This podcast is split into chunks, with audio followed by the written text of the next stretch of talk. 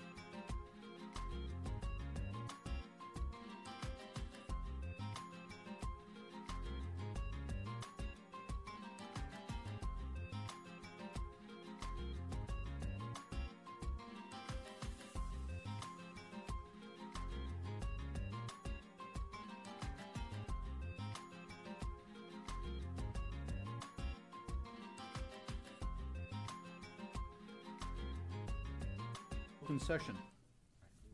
Yes. Okay, so I believe uh, we've uh, already approved the consent calendar. And I believe agenda item number two is next, uh, death and survivorship. We'll take a moment of silence to uh, remember those who have served the city and who have passed.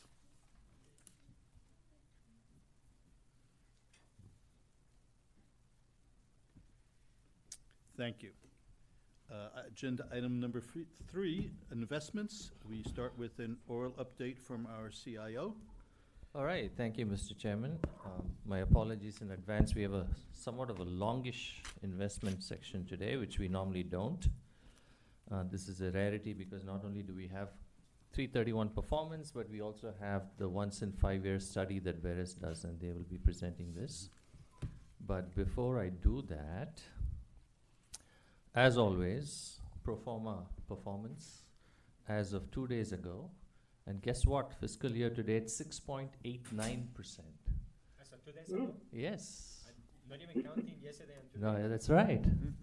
Of course, we have another ten trading days to go. Anything can happen in the market, but we have, we are in excess of six and five eighths. Uh, but of course, this is all preliminary, unaudited, pro forma information, so that could change. Uh, but still, we need, uh, we just, we, we hope that none of the Fed governors will open their mouth between now, between now and June thirtieth, and just let the rally continue. Okay. Um, I also wanted to introduce to you uh, the newest member of our team. Uh, I don't know if he's on video. He is. Harrison Pierce. Uh, and Harrison. Can we put him there? Yeah, if he is. If he is, he Yeah, wants to he's just. there. Yeah, okay. He's there. If Yeah, we I'm can't here. see. Everyone. Hi, we can't see you, um, but we know you're there. So he's. I can see him. This video's on. Okay, we, okay, we can't see it here. Oh, there it is. There you Okay. So he will join us as of uh, June 26th as a junior analyst on the team. Okay. And he's just completing his uh, master's in business analytics at San Luis Obispo, Cal Poly, and where he just got a bachelor's last year uh, in finance and economics. So he continued on for a fifth year. And so we are really thrilled to have him uh, join ORS on the 26th. Great, well, welcome to our new employee. Just a quick question on the uh, 6.89% fiscal year-to-date. Uh, So that's based on uh, the public markets as of two days ago and private markets as of Q4 calendar year. That's right. I Are we likely to see a rise or fall in the public market valuations in the succeeding two quarters? In the public market or the private? The private Yeah, markets? Yeah, the private market, well, I mean, the public markets are up, Yeah. and so there's a lag. Uh-huh. And private managers like the fact that public markets are up, so they don't have to write down their portfolios. Okay, so there's no tendency for them to write down for another quarter before they write up, or, I guess what I'm asking is. We oh, should ask Casey Boyer when she's on, uh, Okay. soon. I'm just trying to determine, are we likely to s- close out the year, assuming we, we cover these last five trading sessions? Yeah, Are we going to see it at six point eight nine or higher, lower, or, I, I hope it will be higher than six and five eighths, let me just put it that Okay, way. that's- At the office, Prabhu says seven point zero three, but I'm not Yeah. sure why you got that number. okay, well, that, uh, how you uh, have your private book, I don't know. Yeah, and, and by the way, healthcare is up eight point two six percent. Wow, Yeah, so okay. there's some cushion there, and there's no pub- private markets in Okay. healthcare, so that's so, so not only is it a, we're meeting our discount rate for the year, or likely to, I believe it'll be at least the third year in a row that we are beating it on an actuarial value. Yeah, but we have ten days to go. So- Ten days, I, Yeah, I, I hear you. let's not jinx You, you qualified it Yes, uh, yes. fully, uh, CIO Prabhu. All right, thank you. Uh, Okay. with that, uh, if there are no questions, I'm going to invite Ms. Casey Boyer. Hi, everyone. Nice to be here. Can everyone hear me okay? Yes. Uh-huh. Perfect. Um, okay, let me share my screen. We are going to do our typical, um. We're going to do our typical quarterly report um, for the uh, private equity partnership that we have with you all and, and go over, I'm happy to go over also some of the market dynamics. Um, just to cover this page, um, in terms of 2022, it overall the year was kind of down to par, and what I mean by that is there were some quarters that the valuations were down, and some where valuations were about par. So when we're looking at Q4 specifically, currently the net multiple is at 1.81 time. Um, and if you look and compare that to Q3, the Q3 multiple was 1.79. So really a similar valuation to Q3. Um, we have not yet released Q1 numbers, but when we look at our platform overall, and this isn't speaking to your program specifically, but if we look overall at the market and Q1, the Q1 numbers look to be slightly up, and, and by that I mean 1%, 2%. So again, relatively on par quarter to quarter. Um, I know, as you mentioned, um, for the year 2022, publics were definitely down. Private equity investments were also down slightly. However, the difference in, in some comparison when you're looking between public and private, typically, um, private equity are not written up and down to the extent that public markets are. So if a public market goes up significantly, private equity wouldn't go up quite as much. So when you're seeing write-downs in the public market, that happens as well with private equity. There are typically some write-downs, but it's not quite as drastic as the public markets, and, and it is on more of a lag. Um, so when we're looking forward to Q1, we don't expect a lot of change either. Um, the other highlighting point um, on this page is, you know, just kind of a reminder, this is currently a $350 million program. We're continuing to commit um, in a very um, calculated way. We work very closely with staff on investment pacing and the investments we're putting into the portfolio. Over Q4, there was a net distribution back to the program of about $2.5 million. Um, and um, that is, again, kind of on par with, with what we would expect um, overall moving forward for the program. I'm gonna I'm gonna move to um, the last page and just give you a little bit of update here in terms of the performance by investment type and the benchmarking of the program. Um, so as I mentioned, Q4 overall was about on par, maybe slightly up. Um, when we look at that in terms of primaries, secondaries, and co-investments, um, looking at the TVPI, each one of these, again, was up very slightly so it's nice to see that across the board, each type of investment is generating return. Um, and we've also added here for this quarter um, the commitments on this page so that you can have an idea of where the capital is in comparison to the returns.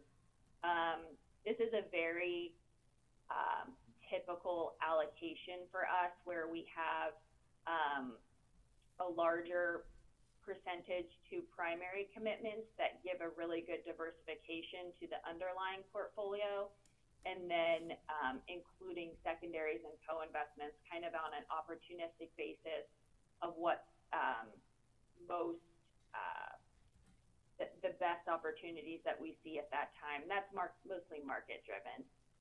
Um, and at the benchmark, you'll see how the overall program is benchmarking based on your net returns. Um, like I said, for this quarter, a net multiple of 1.81 times with a net IRR of almost 25%. Um, all trending in the right direction.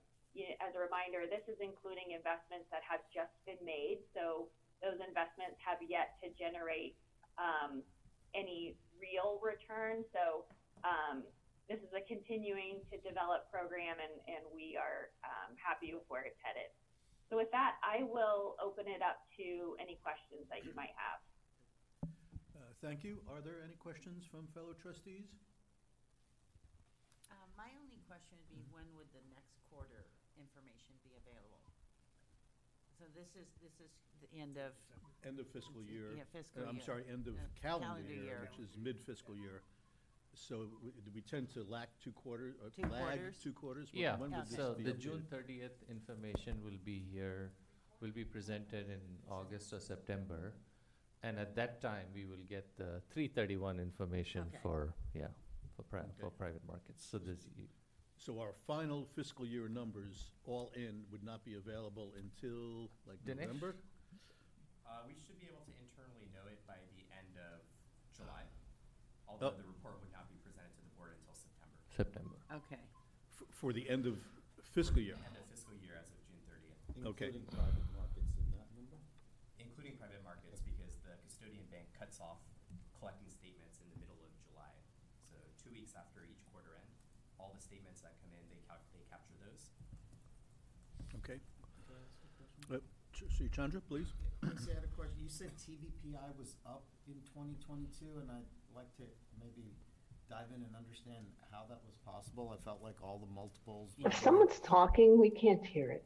I'm just Uh, saying, Can you pull the mic maybe just a little bit? Is that closer? better? Yeah. yes, Okay, great. thank you. Casey, can you hear me? Now I can. Okay, yes, thank so- you. Sorry about that. Um, you said TVP, I just want to first make sure I understood. TVPI was up for twenty twenty-two across the private equity portfolio?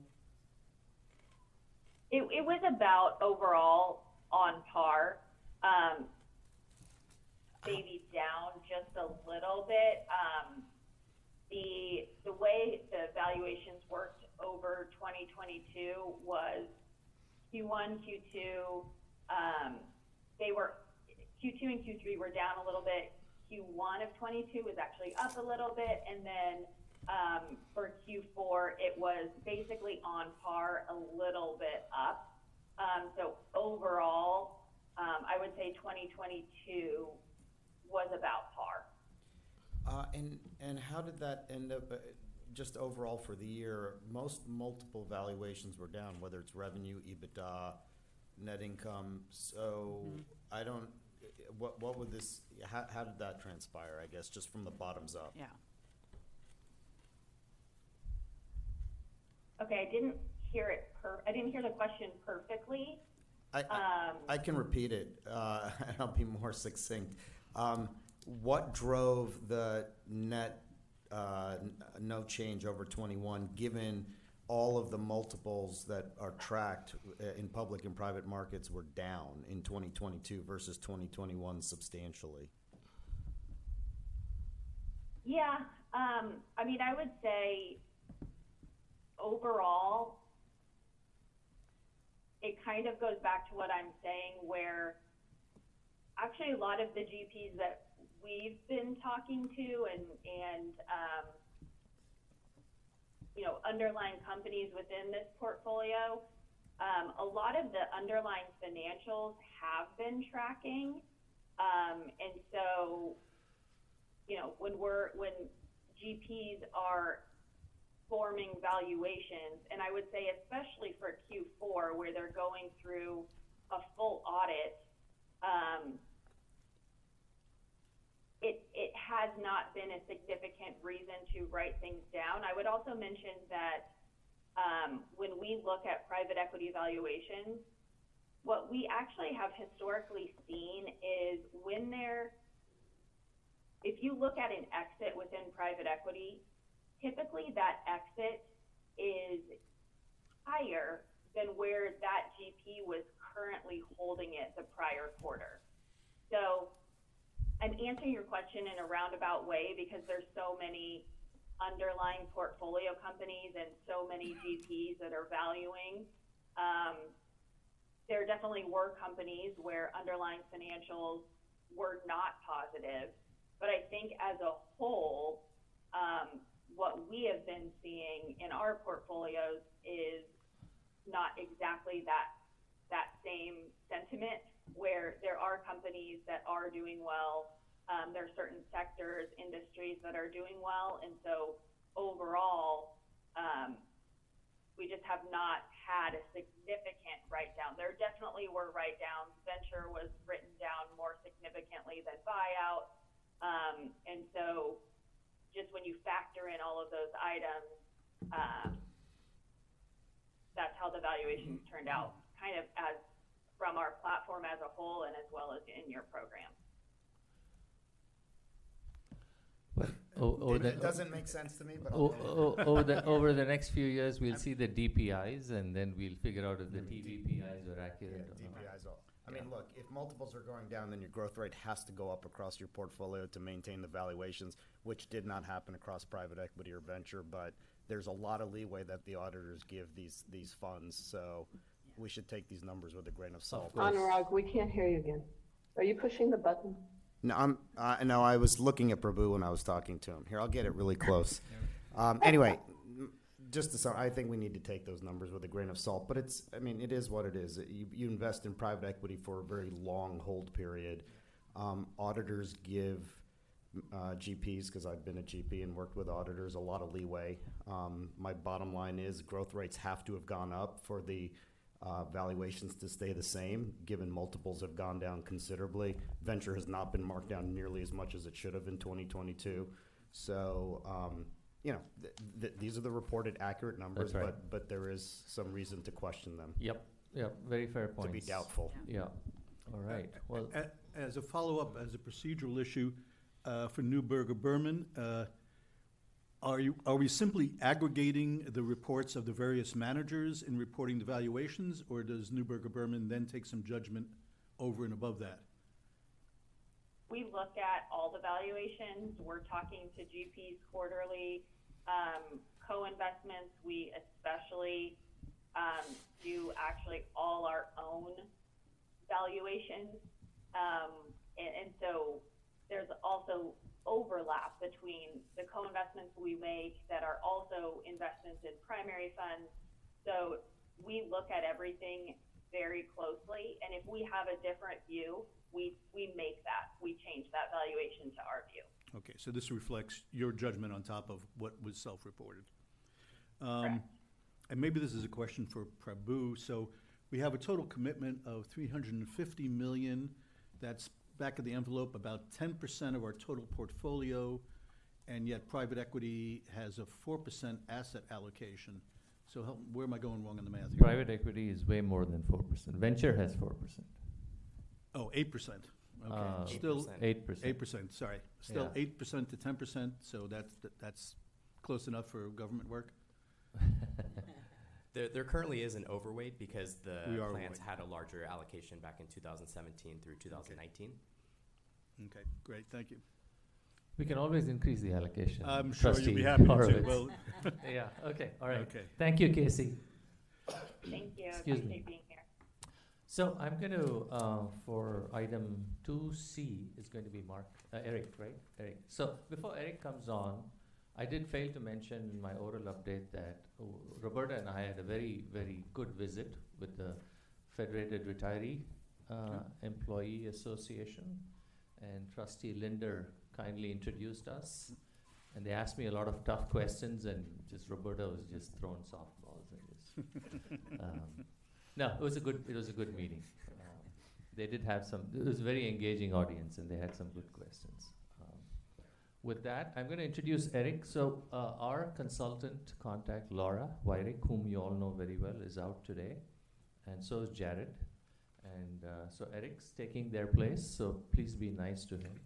He doesn't have the history of the system and what we've done, but I'm sure he's up to speed and Laura has coached him well. Try to keep our abuse to a minimum. Yes, please. Thank you. Over to you, Eric. And uh, one quick note before Eric presents, I wanted to note a change on the private markets report. So historically, on the reports, we show a peer universe benchmark to compare our returns against a universe of similar strategies for certain vintage years. Historically, we used a service uh, provided by Cambridge. Last year, Cambridge began increasing their prices and restricting usage, so we couldn't use their data in public reports. So both Neuberger Berman and Meketa had to seek alternative sources. So Neuberger Berman switched to using Burgiss as their data source. Meketa has been using Preqin over the last few quarters. Internally, we've been evaluating alternatives, and we've contracted with Burgiss recently. And this report will reflect Burgiss data as pure benchmarking data. We found that Burgiss had a really robust and large data set, a lot of good data scrubbing that they were doing, and good representation. So they have over $10 trillion of private markets data that they capture within their universe. And as a result of that change, did we find any changes in our benchmark results? We did, yeah. So there were some that went up, some that went down as a result of that. But overall, I think it it seemed Netted. like a, a good good comparison. Great, thank you for informing us of that. Thank and you, I'll turn Eric. Great, thank you. I'll share my screen. Um, thank you for uh, welcoming to the team. Uh, we were planning to add me slowly over the next couple uh, meetings, but uh, it just happened that uh, both uh, individuals were out this quarter or this meeting, so they just kind of threw me in. So we'll see how this goes. just really quickly. Laura did tell me to be relatively brief because she knows I can be long-winded. Uh, looking at the overall private market program, I just want to bring your attention to the far right two columns. Uh, this is really just the efficacy of the decision to move to private markets. Uh, that's looking at the IRR of the different uh, components of your program uh, versus their public market uh, equivalent. And if you look down uh, those two co- columns, you can see quite substantial value add uh, from the decision to move into private markets. So that's kind of the proof statement of why we're going through this report and why we've invested there.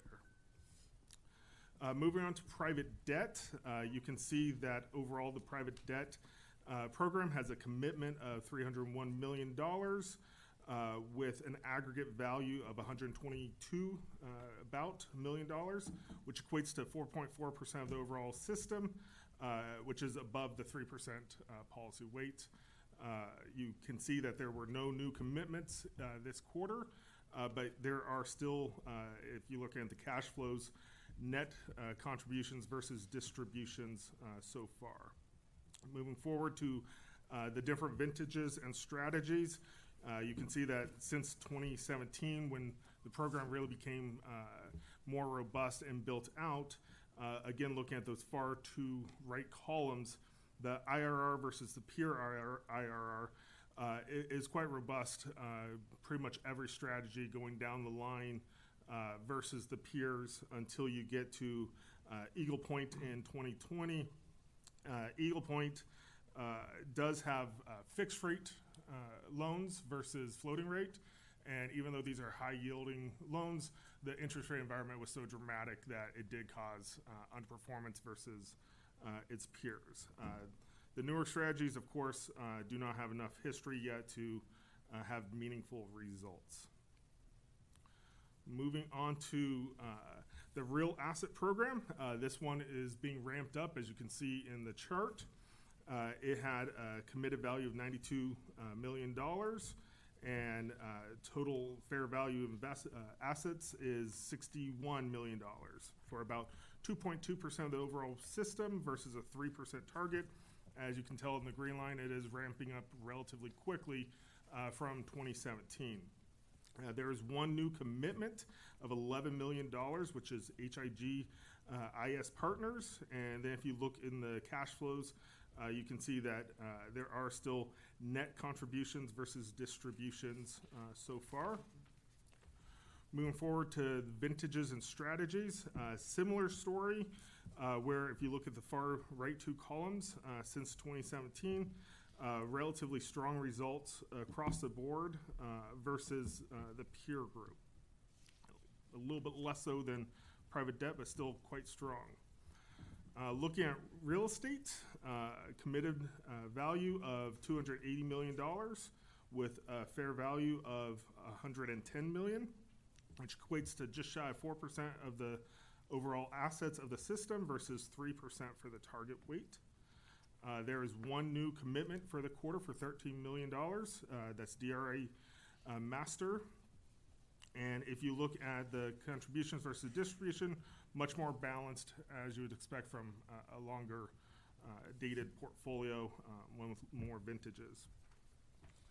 Uh, again, looking at the far right uh, columns, if you kind of focus in on 2017 and down, uh, a little bit more mixed results uh, than we've seen in some of the other ones, but overall quite strong performance. Here's the individual strategies. Um, Again, moving down uh, the list, uh, relatively strong. The one I would point out is the EPISO um, 5, where you do see that negative return versus uh, about 12% return for uh, peers. Uh, that's a European focused uh, fund, and European real estate, given everything that's happened in Europe, has struggled, and then also currency headwinds given the strong dollar last year. Uh, finally, moving on to venture capital. Uh, obviously, this is uh, really just starting out uh, in terms of growing as a program. Uh, it's just ramp- ramping up. There's no new commitments this quarter, but you're seeing in the cash flow chart that you're seeing capital called. Only two vintages, but neither of them have meaningful IRRs yet, as they are too new to produce actual returns. Uh, that was going to be the last of my comments, and I'd see if there's any questions. Twenty twenty is our first vintage in venture, vintage year? Uh, well, we had some exposure through Through Neuberger, Neuberger Berman But previously. after the boards made a car dedicated allocation, I Yeah. think our first was innovation, right? Was it Correct. 2020? First, uh, Yeah. direct within the venture capital asset class. that- Did I miss Neuberger reporting on the previous venture then? Yeah, yeah, yeah, yeah, exactly. Uh, so we was had a couple of legacy uh, investments through Neuberger in venture. Yes, we do, and they do report those, and they benchmark those against the uh, venture capital universe within the Neuberger report. So we're not able to s- extricate out those venture investments from that portion of the Neuberger. Okay, program. because I, in the last presentation, I didn't hear venture broken out specifically, Uh, right? in Neuberger's report, they did have venture. Th- They do report on it. Yeah. It's a relatively small portion, very about small nine piece. percent. What vintage, what was it, 2019, Uh, 2018? no, it was earlier than that. And Seventeen through Yeah. eighteen primarily. and and you, rem- A- you remember Any the management? DPI, any DPI coming Four or five. Yeah. I'm more curious, and I Um, know it's small, very, very small, but out of curiosity, did we get DPI out of that very, very small allocation? Uh, if you give me a moment, I can pull it up. Yeah, can we?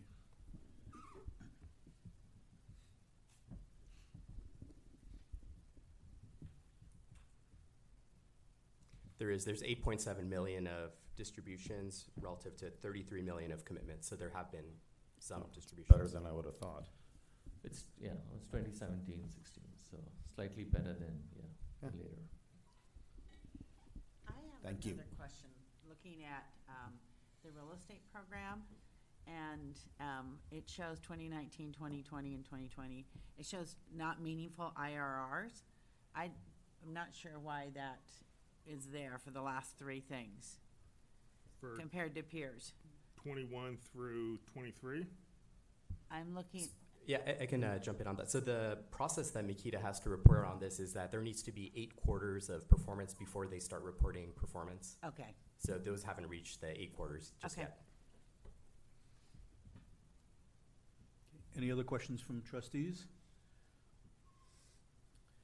On, on the real estate uh, portfolio, uh, we approached this at the last meeting, but would you care to comment on the degree of exposure we might have to, specifically to downtown office? So that's- Right. And, and whether or not that's been, you know, adequately revalued given current market conditions? Sure. So we actually have limited exposure to office overall. We did a we do an annual update on our sector exposure. So as of June 30th of 2022, 16% of the growth real estate portfolio was allocated towards the office sector, although that includes non-downtown office primarily. So uh, very, very limited exposure, not meaningful towards the, the type of office that's being impacted um, by by the headwinds. Especially recently, there's been some headlines within San Francisco, um, Los Angeles, New York, and many uh, many investments that are being handed back to the lenders. Um, but within the growth real estate portfolio, it is very insulated. There is a few assets within the core real estate portfolio, but that's also an area where the exposure is quite limited. So for core real estate, we have a 15% allocation towards the office sector. That's an 8% underweight to the overall index. So less exposure, more of it allocated towards growth markets, although there are a few assets that are affected. So not completely immune, but Sure. less affected. Okay, thank you. Any, any other trustee questions? A bit of a follow-up to that. Sure. Is it possible to see our real estate exposure uh, based on asset types, like single-family, multifamily, commercial? We do that on an annual basis, so we haven't quite updated that as of the June 30th of this year yet, but we do have that available and we can provide that. Okay, thank you. Okay, Is, is that something we can review in the IC at, at our next meeting? Absolutely. Perhaps? Okay, Okay. great, thank you. Uh, all right, so, three Ds, uh, Eric as well. All right. Moving on to the performance report, uh, go to page five if you're following along. Uh, just make a few comments on the market and try to keep it relatively short. Uh, looking at year to date, and this is uh, through June, uh, or actually, is this? I think this is Excuse me, um, I hate to interrupt, but can you please move your mic closer because you're kind of cutting in and out? absolutely. Is that better? Yes, thank you. Oh, thanks for letting me know. Uh, so this is actually through April 30th. Uh, so if you look at year to date, it's almost uh, kind of the mirror image of what you saw last year. And uh, just kind of want to put perspective. I know you've talked about it in depth, but put perspective around last year. It was in many ways kind of uh, unprecedented. And I say that not because of you know U.S. equities being down 18, 20 percent. Uh, we expect that every seven to 10 years. Uh, that's not really abnormal. What was abnormal was seeing both equities and fixed income down at the same time. Uh, there was only three other times in basically the history of the stock market going back to 1929 uh, where you saw equities and fixed income down at the same time. Uh, so that's a very rare event. And if you look at the 47 year history of the uh, Bloomberg aggregate, uh, which you see is down 13 percent, uh, including last year, uh, it's only been down five five calendar years. Uh, the worst other was negative negative three percent. So uh, it really was an unprecedented year, and you're kind of seeing a reversion to the mean happening uh, year to date. Overall, uh, if you kind of extend that uh, uh, through uh, the end of last month, we're actually now in a, or last couple days, we're now in a bull market. Uh, Yeah. The market hit its low uh, back in October uh, of last year, and so we've had a very short uh, bear market. The market was down about 25%, and now we're up about 21, 22% uh, from that market low. So, uh, unbelievably, we're actually in a uh, kind of bull market again. Uh, I would kind of caveat that, and not to be the, you know, bear in the room, or uh, some I had a client uh, upgrade my master's degree to a PhD, and they called me Doctor Doom. So hopefully you don't view me that way. Uh, but if you look at kind of what's driving the market, there's actually seven tech stocks uh, that have driven 90 plus percent of the return of the S&P 500. So uh, it's really concentrated in terms of what is actually driving the market. If you look at uh, how many stocks are actually uh, producing negative returns year to date, it's actually what was it, 281 firms. So more than half of the S&P 500 is in negative territory. Uh, overall, the average stock in the S&P 500 is only up about three percent. So it really is a concentrated market, and it's very large. Uh, we're at pretty much the most concentrated we've been in the history, um, kind of going back to the uh, telecom crisis, where if you look at just the top five names, uh, it's about a quarter of the overall S&P 500. We go out to the top 10 names, about a third of the S&P 500. So a very concentrated market. And if you look at the number of firms that have outperformed the S&P 500 year to date, it's only about 25%. So I would not want to be an active stock picker um, in this market. You have a, a 75% chance of underperforming. Uh, so I just want to kind of make those general comments uh, before we get into the portfolio. Uh, moving on. So I had a, a, a Oh, yeah. question. I Please. think that, or a comment, I think that the, um, reasons tech stocks are up so much is the enthusiasm about AI. And so I think there's a question about how that will play out. It, I think it has huge potential, but the question is, is it near-term or short-term results? And then I would also, um, comment that, um, we had had a, we've, the Fed announced a pause in, in raising interest rates, but there could be another, um, round. So that I think that, to your point, could have another, um, depressing impact should, once that happens again. Agreed. Hopefully only short term. Only short term. Yes. And hopefully we get two weeks before anything happens. Yes, exactly. Although in a bit of good news, the, the number of stocks that have been rallying has broadened since It in the last few days. So, Yeah. uh, I mean, I'm more in your camp, but uh, and I'm not sure AI is driving it. I- It's tough to tell at this point. Well, I know NVIDIA is up because of AI and, and demand for chips and things They- like that. They're up because the demand for chips is insane. Yeah. And, and it's, that's real. That's not That's real. projected. Eh, because everyone is investing in LLMs or MLMs, and the only processors you can use right now are GPUs because the Right. AI, AIML accelerators just aren't on the market yet. So that, that's real. That's not perspective. Yeah. And, and the fact that everyone knows that the Fed is going to raise again means it's priced into the market. So unless the Fed ra- shocks you, if you expect a twenty-five basis point hike and they shock you with a fifty basis point hike, that's when the market can flip. Yeah. If- Otherwise, it's pretty much expected at this point. Yeah. i- If the Fed surprises you, they haven't done their job. because They try to uh, foretell their, their moves as much as possible. But pl- Please proceed. Thank you. Uh, Going to page 28, uh, looking at the current asset allocation versus target, uh, only wanted to pull up this slide to show that you that overall the program uh, sits pretty close to target. Uh, You see some uh, minor uh, deviations, but very close to target overall.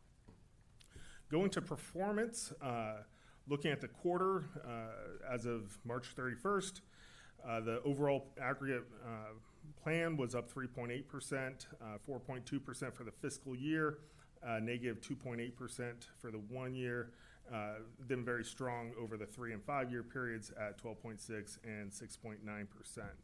Uh, what I really want to point your attention to is if you go all the way down that line uh, to the investment um, metrics, public DB greater than $1 billion rank.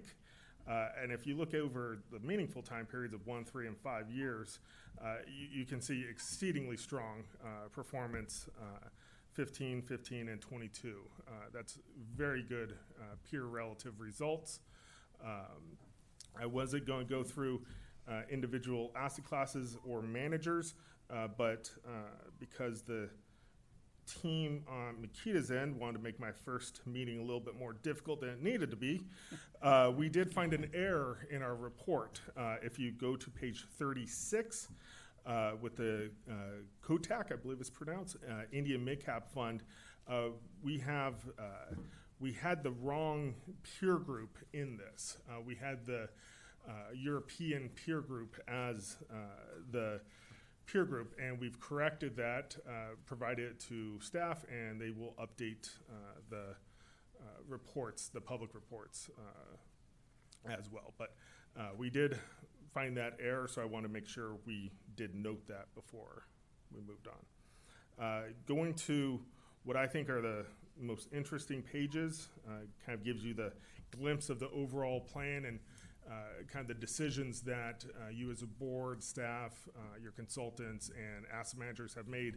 That's kind of aggregating it all together and then looking at how efficient it is relative to peers. If you look, uh, this is a one-year period uh, for the returns, which is the far left. You can see that the plan is in the top quartile in terms of the returns it's generating. But more importantly, if you look to the next uh, column, the next of stats, you can see that in terms of the risk it's taking to earn that top quartile returns is right about median, uh, actually slightly below median in terms of overall risk. And so that's a very uh, advantageous or uh, you know a spot you really want to strive to be in, uh, which shows up in the next uh, two charts, which is the Sharpe ratio and the Sortino ratio, where you can see you're in top quartile in those. So that's return per unit of risk, uh, essentially how efficient the portfolio is. And you can see that the portfolio is highly efficient, uh, not just relative to peers, but just uh, from an absolute standpoint. Moving to three years, uh, very similar results. Uh, you can see that the plan is in the top quartile, and again, risk uh, in order to re- you know generate that return was sitting right about median, uh, which generated uh, top quartile, right at quartile, top quartile uh, Sharpe ratios. And then the five year, uh, which you know by the time you get to five years or so, take out any luck or uh, investment noise uh, or most of it.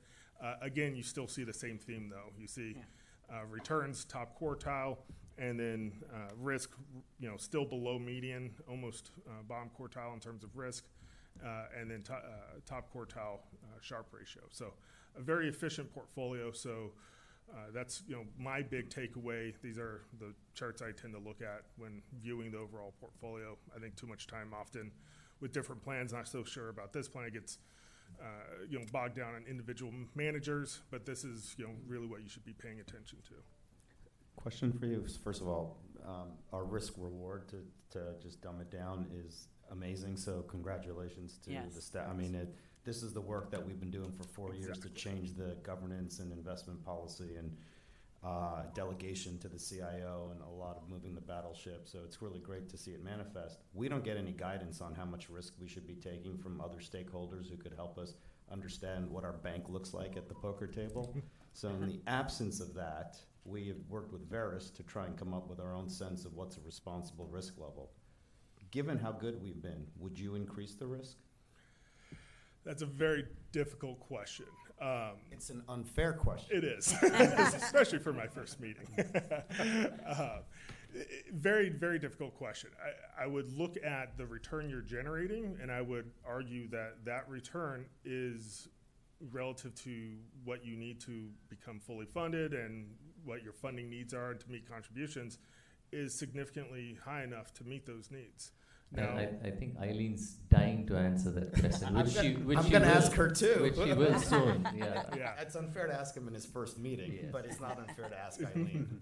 So I, I would just argue you're, you're generating the rate of return that you need. Um, you are you do have a low risk portfolio, so it, it's there's always trade offs and there's it's investments. There's no right answer. There's there's always trade offs. Wha- Agreed and well said.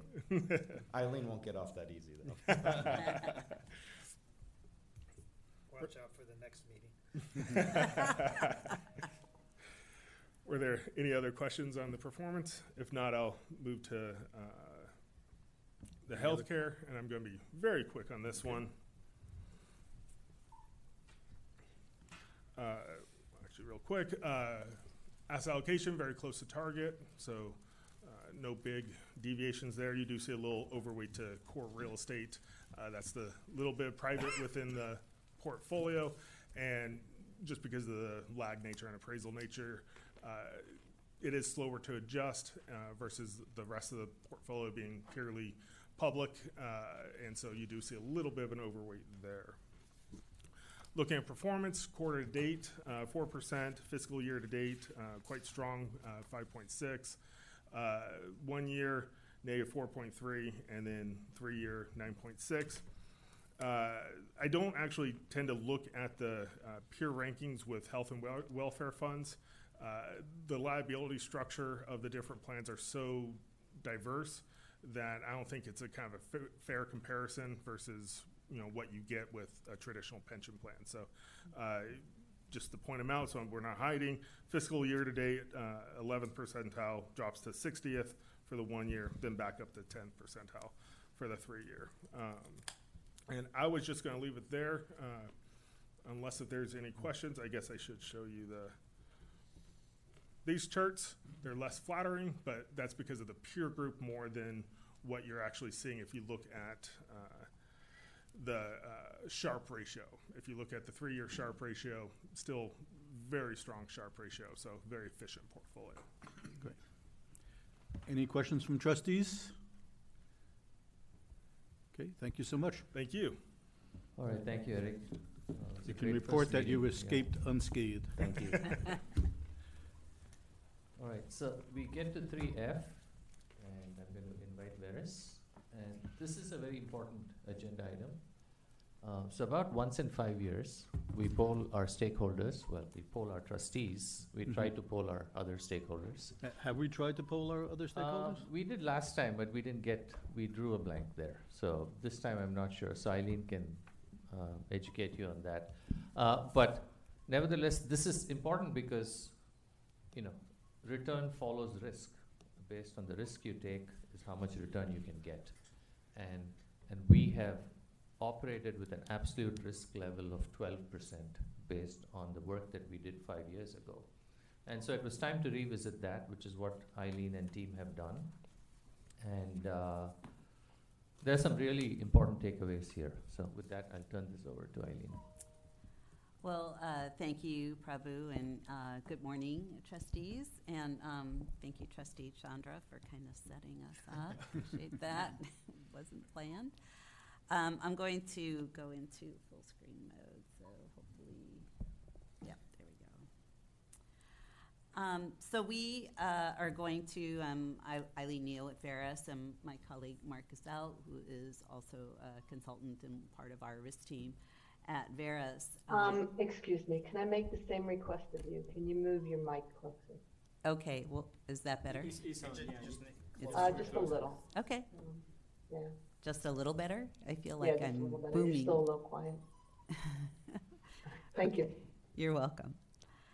Um, so, so as you uh, all know, we every couple of years uh, we recommend actually revisiting the uh, risk profile on a sort of go forward basis, which reflects the risk tolerance and risk objectives of you as trustees for the fund. And so we undertook a survey, so we're going to provide you with the results of the survey, kind of remind you of the process that we undertook. And we'll focus on the key takeaways. We do in the appendix have the detailed survey questions and responses when, for your for your information, but we won't be covering those in detail. And then we do have um, some uh, so overall concluding comments as well as recommendations regarding the risk limit.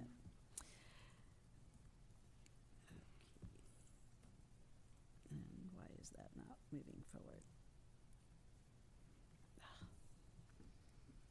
That should control it?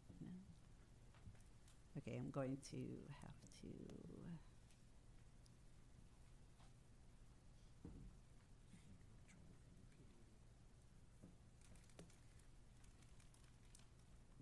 Uh. Okay. Sorry. I'm going to have to um, not be in full screen uh, in order to control the slides.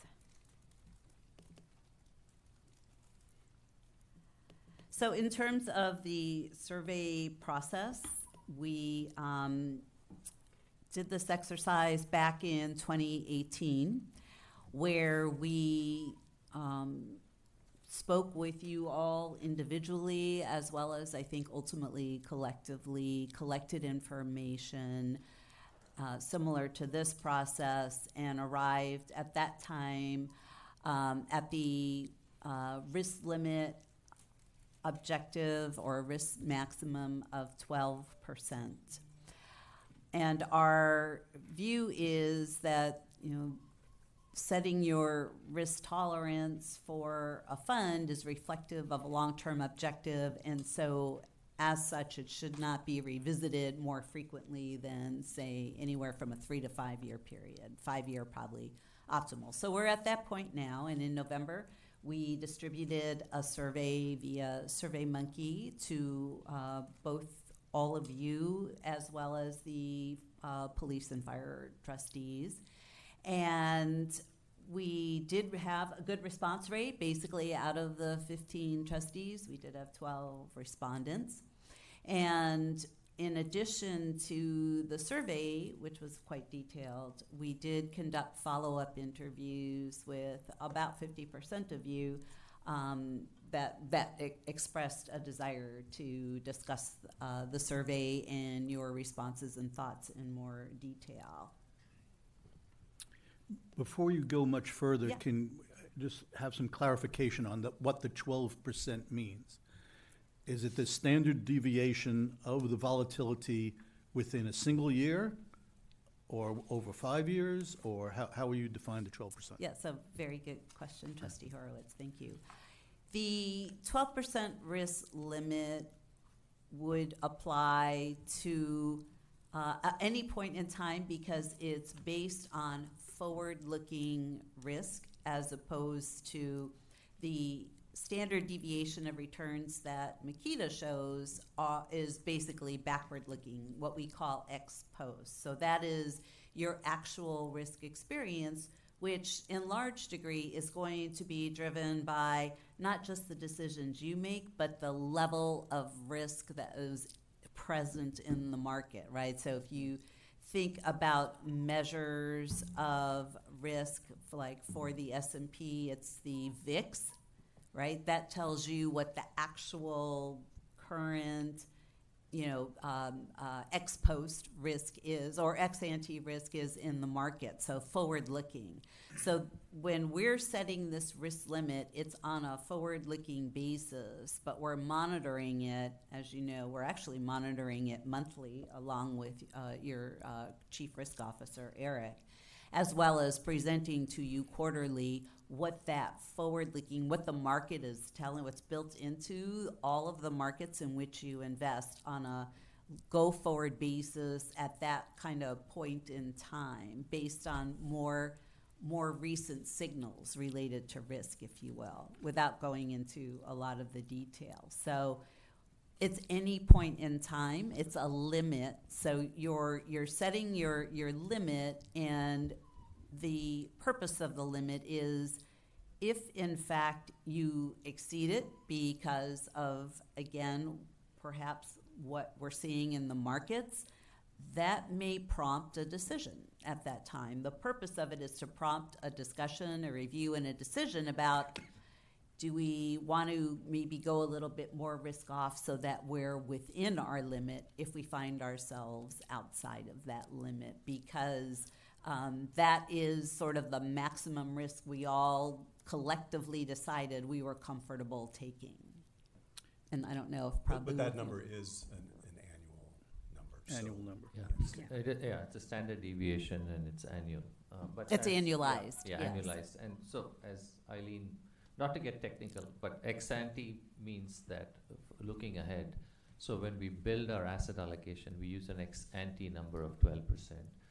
Um, you know, in the hope that future risk patterns will follow the past, and it mm-hmm. may not be. So I'm actually I look very closely at ex post because I actually want to see what our realized risk is. So, so that's something that we, we track as a group as well. So if it's analogous to something like the VIX, so that means we might momentarily exceed, and by momentarily I mean days, weeks, or months even, uh, but certainly weeks where we exceed the twelve percent and then fall back. This doesn't concern us at all, or uh, what do we think about Well, the, I mean, the- I the wouldn't say- fluctuation, Yeah. fluctuations in a, in a number like VIX? I mean, that's, that's just one part of the equation, Mhm. right? Just looking at the VIX. And it's, it's not that it doesn't concern us. I think we Mhm. should certainly look at it every time it breaches the twelve percent. Mhm.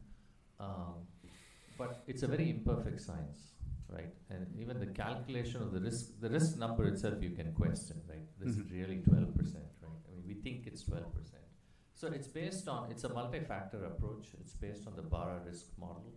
And so it's, it's, in general, risk systems tend to be more stable than return predictions. So you would think that in the long run that it, it holds reasonably. Mhm. But why this is all important, and Eileen will tie this up, tie this in later, is does it put stress on our sponsor?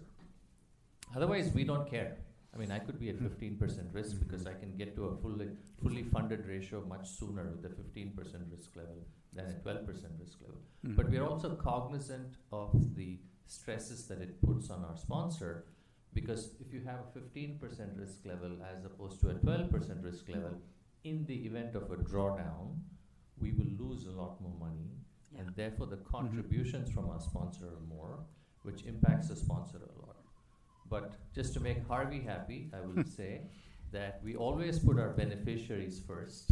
We are mm-hmm. fiduciaries to our beneficiaries, and everything else is secondary. Thank you for those clarifications. And, and I think it's also important to understand this is a limit, and the objective is to set it above your target risk exposure, which was the case when this was set back in 2018. Your actual sort of risk, target risk exposure as a result of your asset allocation at that time was less than 10%. Yeah, exactly. Um, and, and we're going to touch on that in a moment. So, the the focus of the questions in the risk tolerance survey was to basically help us understand these five categories related to um, ultimately the the factors that determine that limit or appropriate limit for for this fund.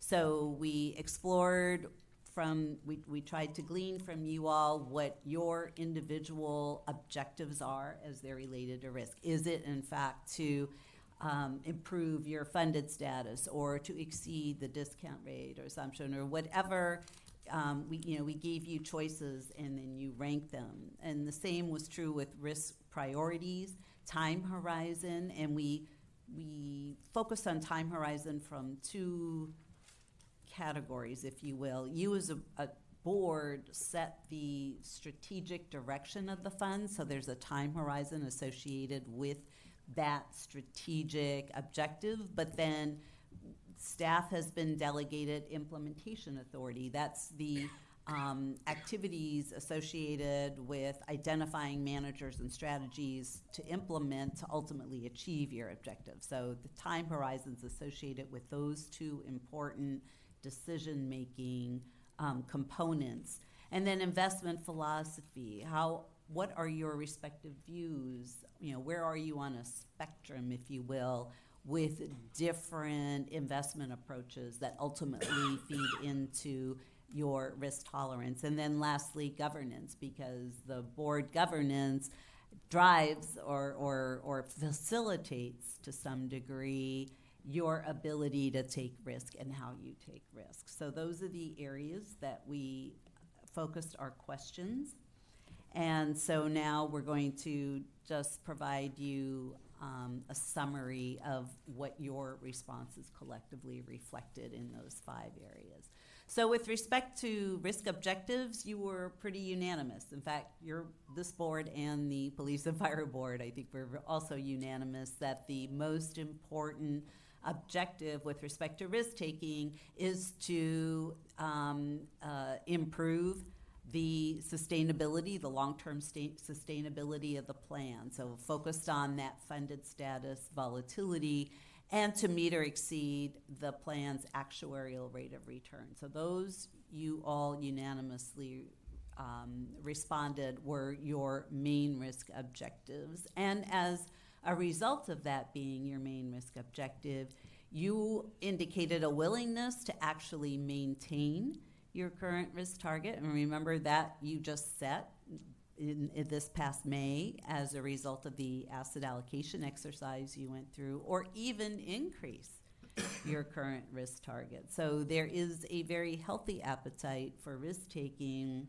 that you expressed as a group because of that focus on enhancing the sustainability, the long term sustainability of the plan. However, you also indicated that um, that notwithstanding, that you are um, concerned about return volatility and drawdowns. That uh, that would be sort of a secondary consideration in terms of your risk objective is to have a focus on, um, you know, um, managing the risk in a way that um, you're focused on the drawdowns associated with your risk targets. You, you also indicated that you're not too concerned with what we call headline or maverick risk or even illiquidity. So that's important because that factors into, again, the types of uh, risk exposures that you're willing to accept in the fund. With respect to time horizon, um, again, as a group, you believe that staying the course, setting that strategic objective, and then staying the course uh, over a long period of time was was really how you wanted to reflect your strategic decision making. So not interested in tactical decisions or tactical deviations once you've set that strategic objective. And the time horizons were sort of split. Some of you said, you know, three to seven years was appropriate for reevaluating strategic decisions. And then there were some of you that said, you know, 10 years and greater than 10 years.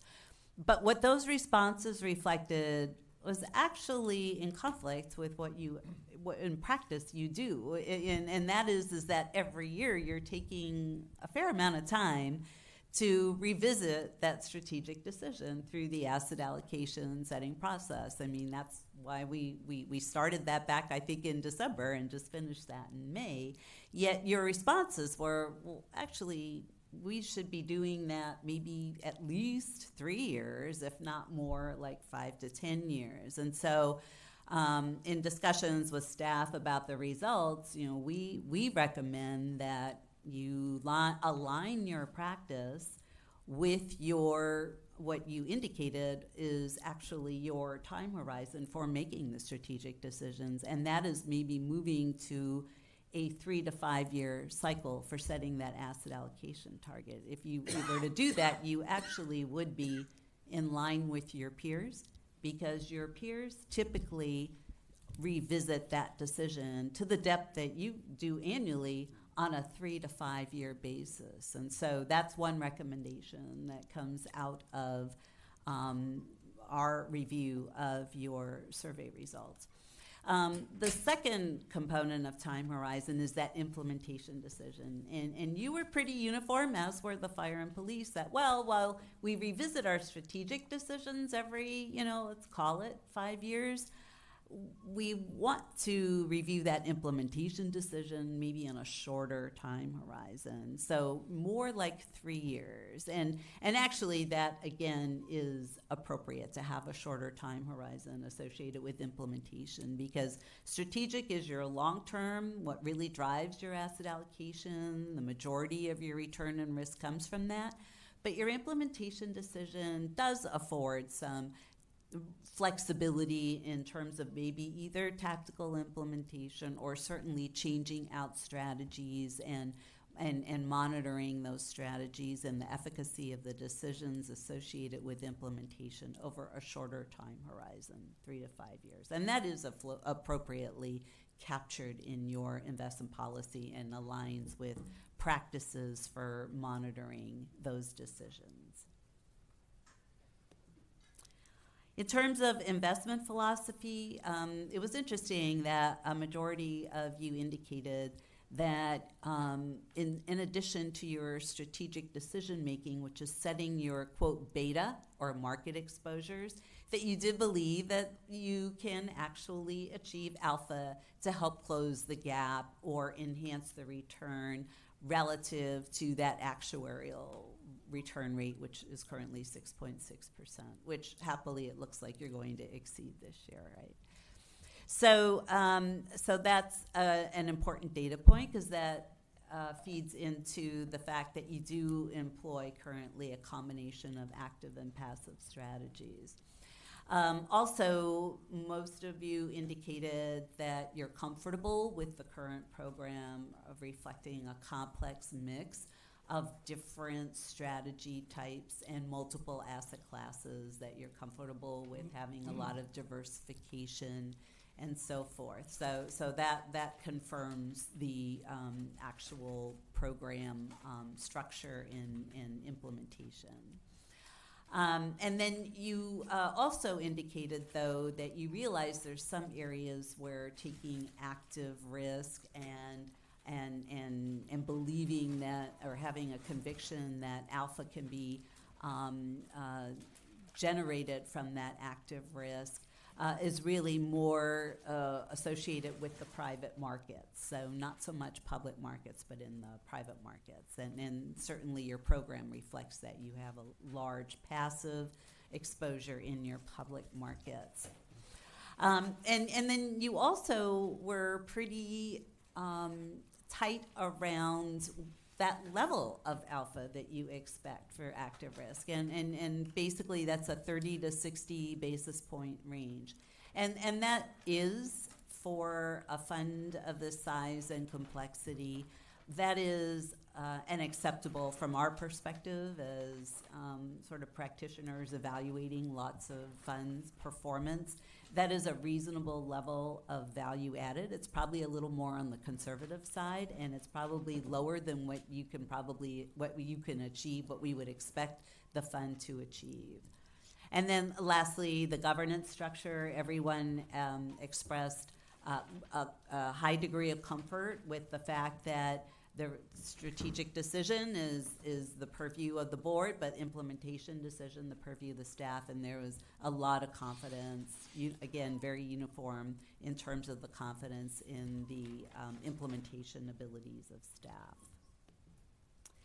So that, uh, from a high level, is what we gleaned from the results. Now, as, as Prabhu alluded to, it wasn't just um, the inputs that we derived from your responses to our surveys, but we actually went to your actuary and collected information related to the liability side of the fund because your risk uh, limit that that we're talking about today has to be reflective of the holistic picture, not only the strategic decisions that you make, but the the the implications or the ramifications on the ability of the sponsor to be able to continue funding um, at the risk level, if you will, that you all have determined um, that, that that is appropriate for the fund to reflect. So I'm going to um, turn it over to Mark to help you understand how we integrated that information into the responses that we received to you from our survey. Thanks, Eileen. So um, the next few slides, we're going to take you into the weeds a little bit, um, really just to demonstrate support for a recommendation we're going to make uh, to adjust some of the risk limits expressed in the in the investment policy statement, for the reasons that Eileen has already covered. Uh, on this page, the, the framework, I, I, think you've seen this before, but it shows the role played by those limits, uh, specifically how total fund volatility limit, which, as you know, is now set at 12%. Um, and that number, it sort of fits into that box at top, which is, is the volatility of the total fund. But you can look at that as an expression of the board's risk tolerance, which you see there in the, the box at lower right. Um, and it also acts as a control on, on, on the metrics that really matter most, in particular, future funded status, which is that box there on the lower left. On the next page, so in addition to that, that overall 12% risk limit, the investment policy statement uh, currently lists a few other related risk metrics. Uh, among those that relate most directly to the sensitivities expressed in the survey or a, are a 5% probability of falling below a 60% funded ratio uh, and a 30% average of the three worst historical drawdowns in the risk model. And today, uh, we are recommending that those limits also be adjusted um, in order to stay in alignment with the total fund risk limit. Um, we show this on a subsequent page, but here um, on page seven, with Chiron's assistance, uh, we're showing you where you currently are in relation to those limits. Um, and I'm just going to hit a couple of highlights here. Uh, a particular interest are the top line um, of the top chart there where it says baseline. Uh, you see the funded ratio of 57%. And, and that simply means that, you know, that 60% limit um, doesn't really make sense uh, at this point. So what does make sense is is is the 47.7 percent, or let's round it up to 48 percent. You see on that that 25 percent drawdown line. So And I'm, I'm going to explain why that makes more sense. Um, because on the next page, um, we're going to show that there is less than a 5% chance of a 25% drawdown at the 13% risk limit. So if you look on page 8 and you go down just below the red line, it says 13% risk, and you see in that first column it says minus 22%. So that uh, is, what we call value at risk or VAR or VAR for short. Um, so 5% of the time your return is going to be better than minus 22%. So as you see, 22% falls between 20 and 25% we saw on the previous page. Um, so we- we're going to recommend basing the new funded status limit on the 25% drawdown scenario uh, so that it is not actually more restrictive than the 13% risk limit, uh, which is the board's primary metric for controlling total fund risk. And, and it's important to remember that, again, when the twelve percent current limit was set, your risk target on a go-forward basis was nine percent. Today, under the new policy, you're actually setting a target at, tw- uh, it was twelve point one percent, to be specific, but your target is now your limit. And remember, we want the limit to be above your target so that there is room for when you do have some volatility that, you know, there isn't a requirement or there wouldn't be a requirement for you as a board to, to revisit that, that risk exposure or your asset allocation. So by setting the limit higher, and we're not giving it the kind of spread that, that we gave you before because um, the um, when you look at market volatility, that 13% is on, it's a lot higher. and, and so uh, your target is higher. And again, that's reflective of your collective view that we're willing, because we have a very long time horizon, we're willing to take um, as much risk as we can, being cognizant of, of these drawdowns, potential drawdowns that that uh, entails that Mark just covered. So we uh, think 13% does give enough room, at least based on where we see risk levels today and, and what the recent experience has been to give you some cushion so you don't have to be revisiting your strategic target in a short term uh, uh, period. So, so that is a, a recommendation that we are making in addition to revisiting your investment policy statement with respect to the level of drawdowns and the um, probability of falling short of your funded status. May I ask one question? So at police and fire, they stayed at twelve percent, and the recommendation from Verus was at twelve percent. Here for Federated, we're less funded, and so um, could you explain the rationale for suggesting a thirteen percent? I understand that um, the two plans are different, but could you give us a rationale? Well, that is the rationale. The two plans are different, and their current risk target that they set is at 11%, while the as- asset allocation that was set by Federated last month is actually at 12%. So the um, risk limit of 12% is okay for fi- police and fire because their risk target is below that. They have a Mhm. cushion.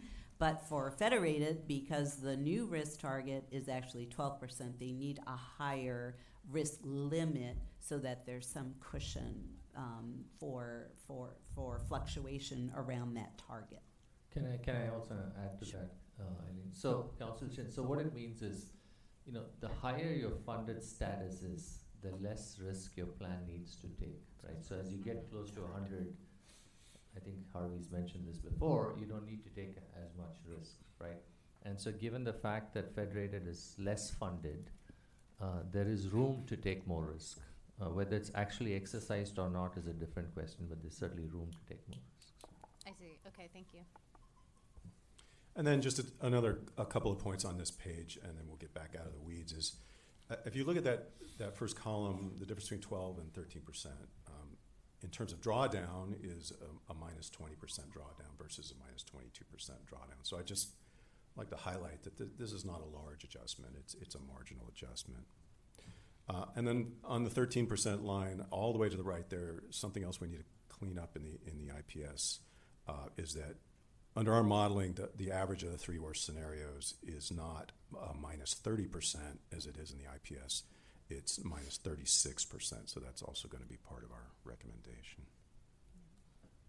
Um, and then briefly, in case you're wondering um, what those three worst scenarios are, uh, they're shown here on the, on the left side of this page, page nine. Uh, it's COVID-19, of course, um, the, the, um, the long belt, uh, bull, bear market that followed uh, the dot- dot-com crash in 2000, which was followed by the build-up to the Iraq War, so that was a long bear market. Um, you see that ha- about uh, two-thirds of the way down the page, and then finally at the bottom, the global financial crisis.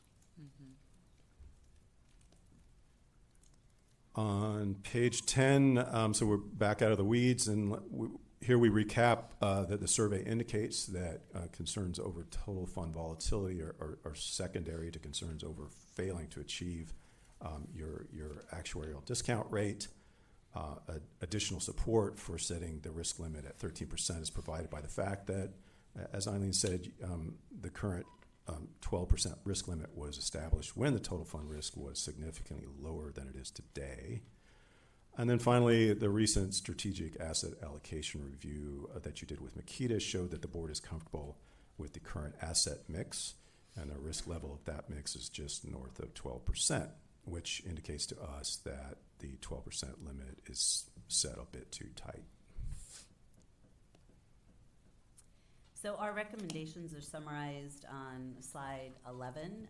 Um, These are uh, current, we're comparing the current IPS risk limits to uh, what we recommend, so increasing that risk limit from 12% to 13, um, increasing or changing the funded ratio tolerance from falling below 60% to falling below 48% at the 5% probability level.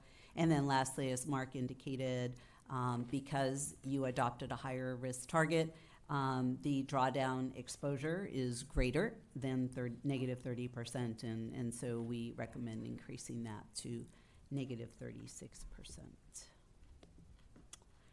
So, in terms of our conclusions, um, one, one thing that's difficult when you're setting both the strategic asset allocation or making any sort of strategic decisions about the fund is how um, how much consensus there is in support of those decisions. And I think the good news is is your survey responses indicated um, that there is a high degree of consensus in terms of the risk appetite of this fund and the board, and that it is high, and and that you all similarly have the same um, or very unanimous in terms of your risk objective, and that is ensuring that the asset allocation supports the ability of the fund to ultimately meet its objectives of providing for the retirement of the fund participants and, and, and, and in exceeding the discount rate assumption of the liabilities. Um, there also appears to be a lot of uh, consensus around the uh, comfort with the complexity of the current fund, which, uh, if you do have a higher uh, risk target, you do typically need to have um, a more complex fund so that you capture more of those strategies that um, are likely to meet your overall return target and, and your risk target. And then uh, lastly, uh, obviously, with the changes we're recommending, uh, that does entail revisiting your IPS language to align your IPS language with both these recommendations as well as our findings in the fund, particularly as they relate to the length of time associated with that strategic decision making, changing from the annual to a, um, a longer term horizon that's more in line with your peers. So, um, that really concludes our comments, and, and obviously happy to entertain any more questions either about the results or about maybe our thoughts on, on Great, thank you very much. Um, This is, as our CIO indicated, extremely important. In a lot of ways, deciding our risk is the whole ball of wax. So uh, with that, any questions from trustees? I have a question. Please. So I understand the argument for having a risk limit, um, you know, over the risk tolerance, but I wonder. I'm sorry, can you speak more? I can't hear you. Can you hear me now, Judy? Yeah, thank you. Um, I understand the rationale of having a risk limit over the risk tolerance, but I wonder, um, what are the implications for the discount rate? Are we moving towards increasing the discount rate in the future? Well, I think, I think the two are separate dis- decisions. I don't think one is linked to the other. Yeah. Um, so, I mean, it's for the board to decide, but I don't think the two are necessarily tied together. I, I think they're related, but I think we, we set them separately. So if we, for instance, were to adjust upward the limit and then act upon it to actually increase our, uh, our risk, therefore hoping to generate higher returns, then we might increase the discount rate. But that's at least a three-step process to get there. And, and we haven't done that in, in recent years. So I think with the discount rate, and that will come up in the fall when we do our annual review of that, uh, we are looking both at our expected earnings in the future, but also our past performance. So we've, we've been slow to modify our discount rate. Thank you. Yeah. Is I that mean, I fair- think, is yeah, a fair that's- that's- that's- characterization? That's well said. Uh, Mm. But the implication is not, we're not increasing the, the risk limit as a precursor to increasing the discount rate. So that's, So if I may, uh, Mr. Chairman. Please. Hi, Harvey Lederman. Um, You, you raise a very good chicken and egg issue here that appears in, in, in the survey results. And I think we need to make sure the board understands which, what is the chicken and what is the egg. And it's, and it's this, the, it appears that there's a perception that we have an actuarial rate of return that's kind of this bogey out there that we're trying to skate towards and we'll adjust risk so that in return to meet that. It's- Harvey, you're that- cutting in and out. That, that's really upside down. Thank The you. actuarial rate of return derives from the board's d- risk return analysis. In other words, what are, what is our tolerance for risk and what we want to peg for our, a return for that? Once that's established, then the actuary will say, well, if that's how you're going to invest the assets, then we're going to set the assumed rate of return on those assets based on your risk return tolerance. It's totally derivative. It's not something that we derive risk based upon, it's the, the opposite. So the board should set its asset allocation based on its assessment and comfort with how much, you know, modern portfolio theory, how much on the efficient frontier, how much risk are we willing to take, assuming we'll get so much return for that to fund the system? And then the actuary will say, well, if that's how you're investing your assets, then yeah, I'm going to assume your rate of return is a little bit less than that because I want a cushion of comfort in there uh, to make it. So it appears from the survey that your responses have it upside down. This last one says, down, drawdown risks or concerns, but falling short of the actuarial assumed return is a greater concern. It's, it, the actuarial rate of return is not something you skate towards and adjust your risk and return assumptions based on. It's the other way around, and I think the board needs to understand that we, we don't arbitrarily set some assumed rate of return actuarially and then decide how to invest the assets accordingly. We, we decide how to invest the assets on a risk return analysis, and then the actuary derives the assumed rate of return from that.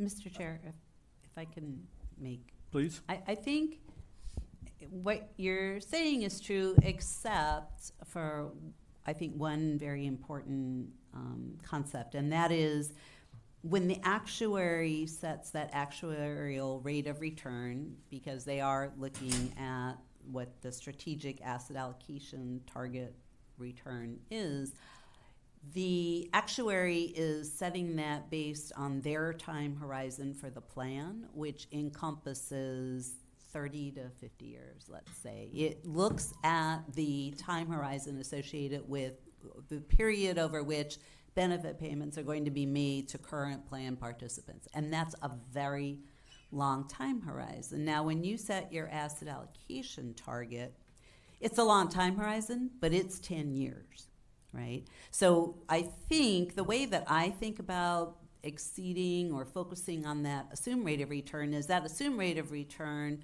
does in in some way capture the other things that are important and that is you know the funded status volatility potential and the potential for falling short of meeting those benefit payment obligations. So when the board is setting its strategic asset allocation it's changing it over time with the eye of ultimately fulfilling those objectives, which are, you know, basically reflected in that actuarial return. So I, I don't think it's so much chasing that so much as, okay, that kind of reflects that very long 30 to 50 year time horizon of being able to meet those obligations. And the board is striving to achieve that objective. And, and, and so it's just a quantitative reflection of that objective. That's kind of the way I think about it.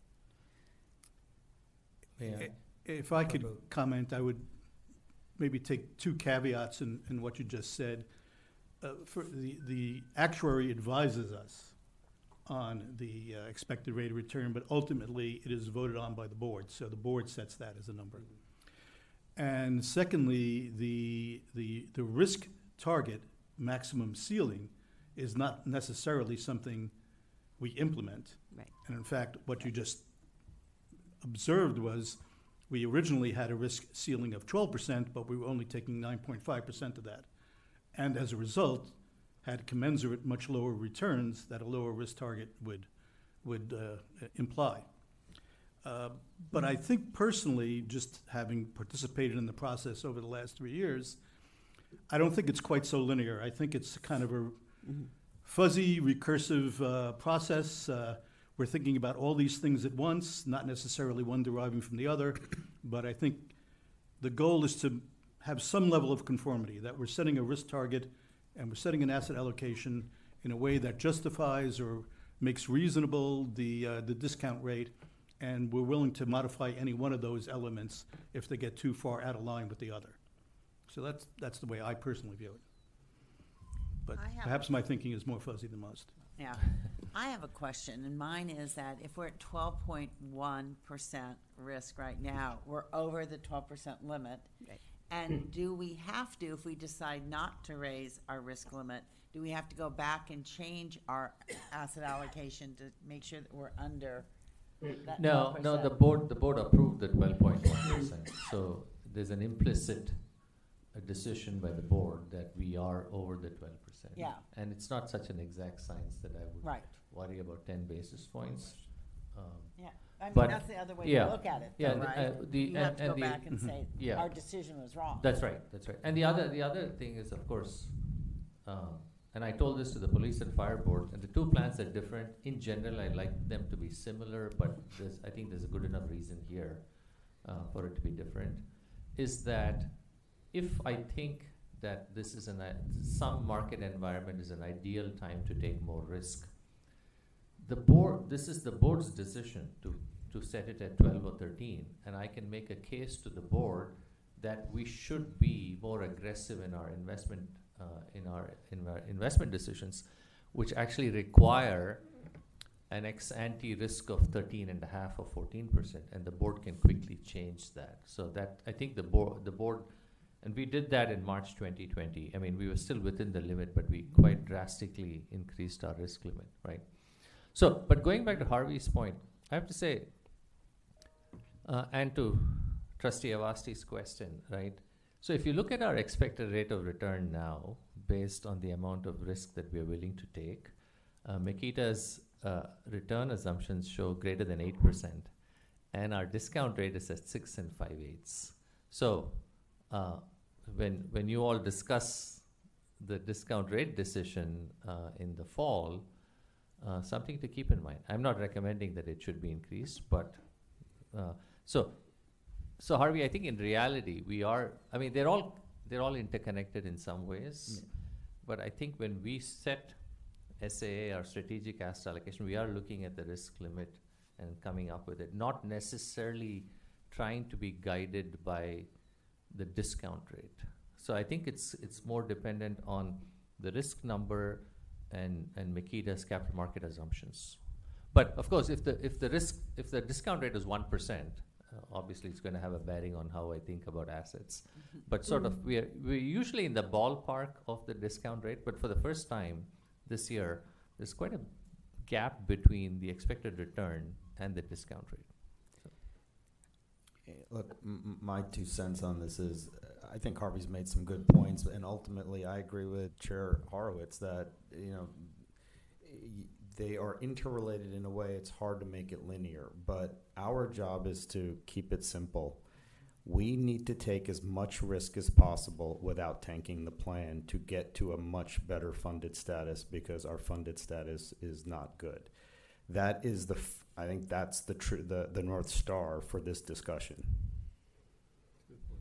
That's a very good point. And may I just ask one question? Does the recommendation, Eileen, to increase the risk uh, tolerance by this um, amount um, get as granular as targeting where that risk should lie in the portfolio?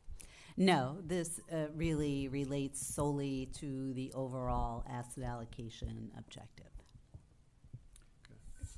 And following up, I think on, on what uh, CIO Palani was suggesting, help me understand, in the case of a drawdown, as we experienced in March of 2020 with the onset of the COVID crisis, a measure like the VIX went up drastically. There was more risk in the system. And yet, to me, and to my simplistic thinking, when asset prices decline sharply, there's less risk going forward. So, how do we account for that reality? Well, they, actually, when they decline, there's typically more volatility associated with them. More Um, volatility, but I would say less risk if you're a buyer. It's a short-term, long-term. Yeah. So- Yeah. So the VIX is. is based on uh, trading in the options market, Mhm. so it's, it's very And, short. and, and risk has so many different definitions, right? Uh-huh. Um, so- Well, I guess for the sake of this argument or this discussion and where we set our limits, did our risk profile increase in March of 20? Well, the way, yeah, yes, it did, Or did because it- if, you- if you have a bear market, which we did in 12, 12 trading days, the fastest bear Mhm. market in history, that increase, that implies extreme volatility. And the way we Mhm. calculate risk here, your risk does go up. But to your point, yeah, assets were on a song, you know. s- um, So if we were to want to take advantage of such a situation in the future, should one occur, we would need to raise our volatility, or our risk limit in order to be in a position to Right. leverage such a circumstance. You would. That's great. But, but Yeah. we, we sort of did that, right? Uh, We, we acted anyway. Yeah, I we, we, guess we in did, we, the- we did exactly that, Okay. right? We, we have a strategic asset allocation, and when our CIO came to us and said, look, I think there's an event-driven rationale for making a change, we made the change. And you weren't precluded from the limit because you had a comfortable margin with which to work. Um, and that's why we're recommending a higher limit, uh, because, you know, that type of market environment, while it doesn't come around frequently, you do want to be able to be nimble and react quickly and not have to revisit because it's a policy, you would be breaching a policy threshold. So to Can I make, ask a question? uh, sure, go ahead. I just wanted to s- summarize what I just heard. So in order to make our policy comport with our actual actions, we would want to increase the uh, policy limit to thirteen percent. Correct. Okay, go ahead, uh, trustee Jen- Jennings. Okay. If you go to page 11, uh, and you look at the funded ratio, it says our current, you know, 12% one, 5% probability of falling below 60%. Now, the funded ratio is not the unfunded, it's the funded. It's where we want to be. Like, we want to be at 100 if we could, right? Right. And our funded ratio is, what are we at as unfunded? Are we at 50? We are in the 55, 57 percent. 55. For, fu- think- for Um, funded. Funded, that's funded ratio. That's Yes. funded. Yeah. Okay, This is a- so, This is a 5% at probability the of po- falling below that. We're already below that. Right. I think that's the She said unfunded. well, the We were funded clarifying. ratio, yeah, we're below that. We're at 55. But if we go to the 13%, we, we have a 5% probability, which is very low, of falling below 48%. Is that true? Is that, am I saying that right? Yes. Yes. exactly. Yes. Okay, so we're adding more risk, and thus we have a higher, pro- well, we have a five percent chance of being at a lower funded ratio. Correct. What's Yes. that? Yes? Correct. Yep. Okay, I just wanted to make sure I'm reading that right. Uh, Thank you. Al- Although I would just amend, we're giving ourselves the possibility of adding more risk. We haven't added more risk. Yeah, I know, I'm saying if, right? Okay, just I'm wanted- just reading it. I I wanted to be clear on that small point. Well, are we ready? Um, Are you ready? Uh, motion Ready for what? go forward or Do not go do we, forward or- i- i- so, It requires action. it It requires action here, increase the okay. limit. Per, per Yeah. action. uh, And the so- action specifically is to amend the IPS to comport with what was on slide number 11, Um, Or- Increase the- To to increase the, the absolute volatility ceiling to 13% and to make these other modifications as, uh, as a result. That is correct. Okay. Is there a motion f- thus? I'll throw it up. Let's, uh, so move to increase to, from twelve percent to thirteen So percent. we have a motion from Vice Chair Jennings. Do we have a second? I'll second it. We have a second from Trustee Abbott. Uh, Is there any further trustee discussion? Yes. Um, you had mentioned uh, increasing the time period in which we review strategic asset allocation. You didn't include that in the recommendations. Just curious, is there a reason why? It, it's a topic that we can revisit. Uh, I would like for us to revisit at least at the to start at the IC. But is it something that you might suggest we consider now? I, I, I would say yes. Um, we, I guess we didn't because there wasn't a discrete sort of number associated with it, but your responses indicated, um, you know, three to five years, and that is the industry standard. So if we were to make a recommendation, our recommendation would be to revisit it in that, you know, three to five year timeframe. It's not actually in the conclu- conclusions on page twelve. So next steps, meaning, uh. So you can, you can make the, uh, You want to amend the motion? To make, You- yeah. You can amend the motion, although I would encourage you not to. Let's keep that as a separate issue. If I may make that statement as chair. Uh, I- I had no intention to. I wanted to understand. uh, Verus felt fairly, fairly strongly about it, and I did. And um, yeah, it's a topic that I think we will agendize. Fair enough. We haven't really had a discussion about it, so to include Yeah, it it in would the e- motion, either be yeah. that or to spend real time now having a meaningful discussion about it. Um, So the motion stays as is. Uh, We probably have an action item for the future to, dis- to discuss that issue, perhaps at the IC.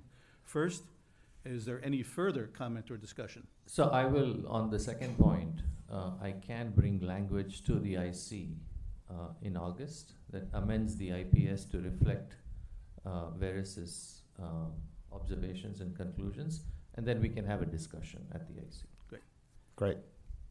Is there any public comment on the motion? Okay, hearing none, we will have a roll call vote. Uh, Vice Chair Jennings, Aye. Trustee Chandra, Abstain. uh, Trustee Abbott, Aye. Trustee Avasti, Aye. Trustee Linder, No. no, and I vote aye as well. so it does carry. Did I miss someone?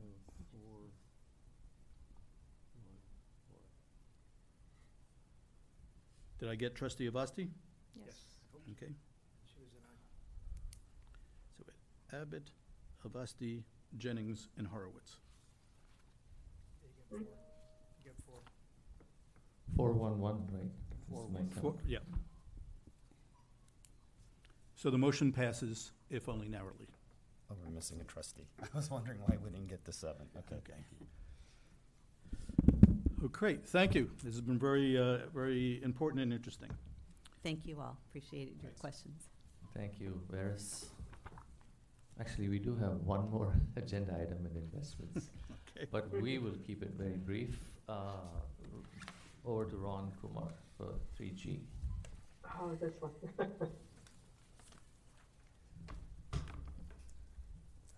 Hi, um, in the packet, you have a memo uh, regarding seven subscription vendors that are, that we're asking to add, uh, funds to for one year. These are data Uh, can you speak into I'm the sorry. mic? Uh, there's, these are seven vendors that provide data services to the investment program. Uh, We're asking to add funds for one year to continue the services. The, uh, the fees are divided equally between the police and fire and federated plans, so I can take any questions if you may have. And these numbers are the total, so we are paying half the numbers. So the last column is the federated portion, the very far right portion. Oh, I'm sorry, I'm only looking at the agenda. Okay, thank you. My bad, I should have looked up.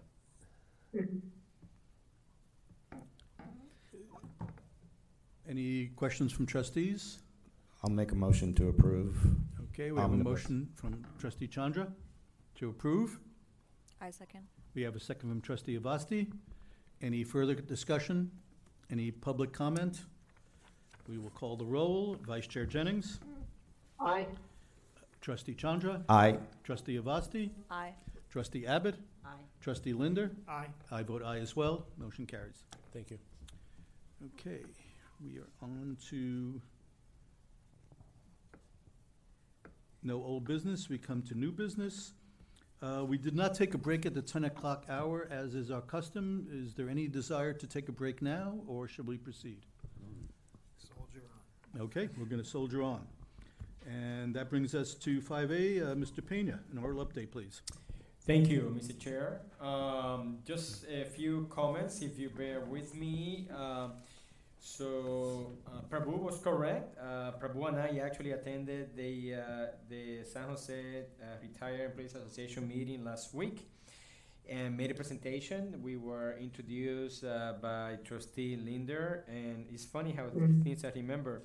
We did we did get some very interesting questions. Uh, I always felt that my questions were a little more difficult than Prabhu, but that's not what he remembers. Um, there were some issues that were raised regarding the uh, the hybrid approach approach that we have at the office of uh, Mm. It's the contentious uh, yes, of, of employees working, and so I, I was very clear that we um, have decided to continue the hybrid approach. Uh, we have staff coming to the office two or three days a week, and that will continue going forward. Uh, some of the retirees uh, were less enthusiastic about that. They would prefer that we go back to the office five days a week. Just wanted to share that with you. Uh, but we, we always appreciate the. invi- You were going to make a comment? Well, I'm just wondering, is that because they felt they weren't getting the service response that they Yes, uh, Felt th- they th- there should. were some concerns. I think some of them, first of all, had more to do. Some of the examples uh, early in the pandemic. For example, one of the comments was related to you're only going to pick up the mail one day a week, which well Mm. we did that early on in the pandemic. We we stopped. We changed that through the pandemic, and of course, it's no longer the case. Uh, some concerns about getting uh, staff on the phone, which Mm. you know the reality is that we have uh, sometimes it may be a little more difficult to get staff on the phone, but that's whether they are at the office or they're working from home. So, you know, at the end of the day, I asked them if they were receiving their, their monthly stipend or benefits timely and correctly, and they agreed that was the case. Uh, but you know, we did make the point that I was going to share that publicly with the board, um, with staff.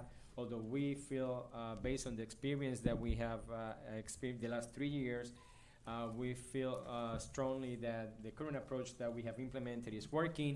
Uh, and of course, we always res- reserve the right that if we feel that it's no longer working for the for the members, we have the right to call the staff back full time at the office. They are working full time. I cannot emphasize that enough. They are working full time. It's just that Mhm. some days are at the office, some days at home. Um, I think um, mainly on that, um, I strongly support that, as you can tell, um, the hybrid. I think it's just really important that when people are choosing to retire or making those decisions or need to talk to a benefits analyst, that they are able to contact someone. And if that's on the web where they, you know, but it, it just needs to be real time. I think if we maintain that, then we're doing uh, the service we need to um, because they're getting a live person that they can work through the multiple questions they might have. Yes, no, I, I don't, I, I agree completely, and that's our goal, and that's what we are are shooting for. Uh, Mhm. Barbara, do you have any, anything else to add on that issue, or? No, no, I think you covered it all. Okay, very well. Um, also wanted to share that um, we had uh, the office had our annual summer picnic last Friday.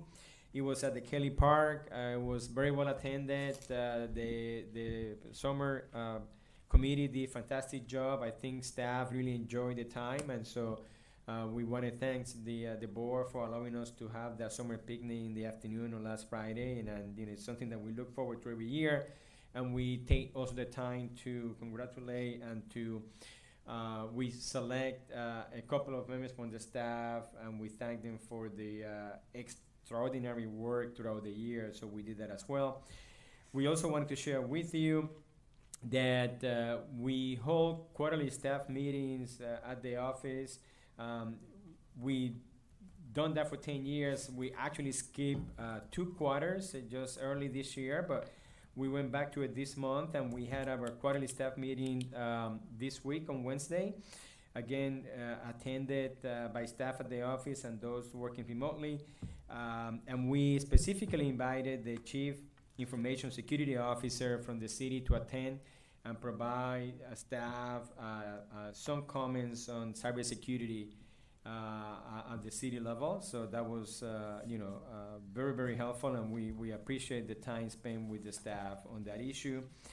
I also wanted to share with you that the office will be closed this coming Monday, June 19th, in observance of uh, June 10th uh, Day, and also on July 4th, in observance of Independence Day. And lastly, I wanted to give you a couple of personnel uh, updates. Uh, I hope you can uh, join me in welcoming some new staff to the administrative group. First, Edith Aldama. Edith uh, is our new staff specialist. Uh, she just joined uh, our office last May 30th and will be working supporting the Police and Fire Board and committee meetings. Uh, also, Cheryl Aledo. Cheryl actually is our new staff specialist, and she joined us in early May. And we actually will be supporting uh, your board on your board meetings and subcommittees. And also, we have, if you give me a second, we have Mallory Vidal. Mallory actually worked with us, uh, also supporting the administrative staff, and she actually comes from the uh, temporary uh, work services. So welcome to all the all of you. Thank you for your time and your work. Uh, we need you, and so we appreciate the, uh, the your efforts. Welcome.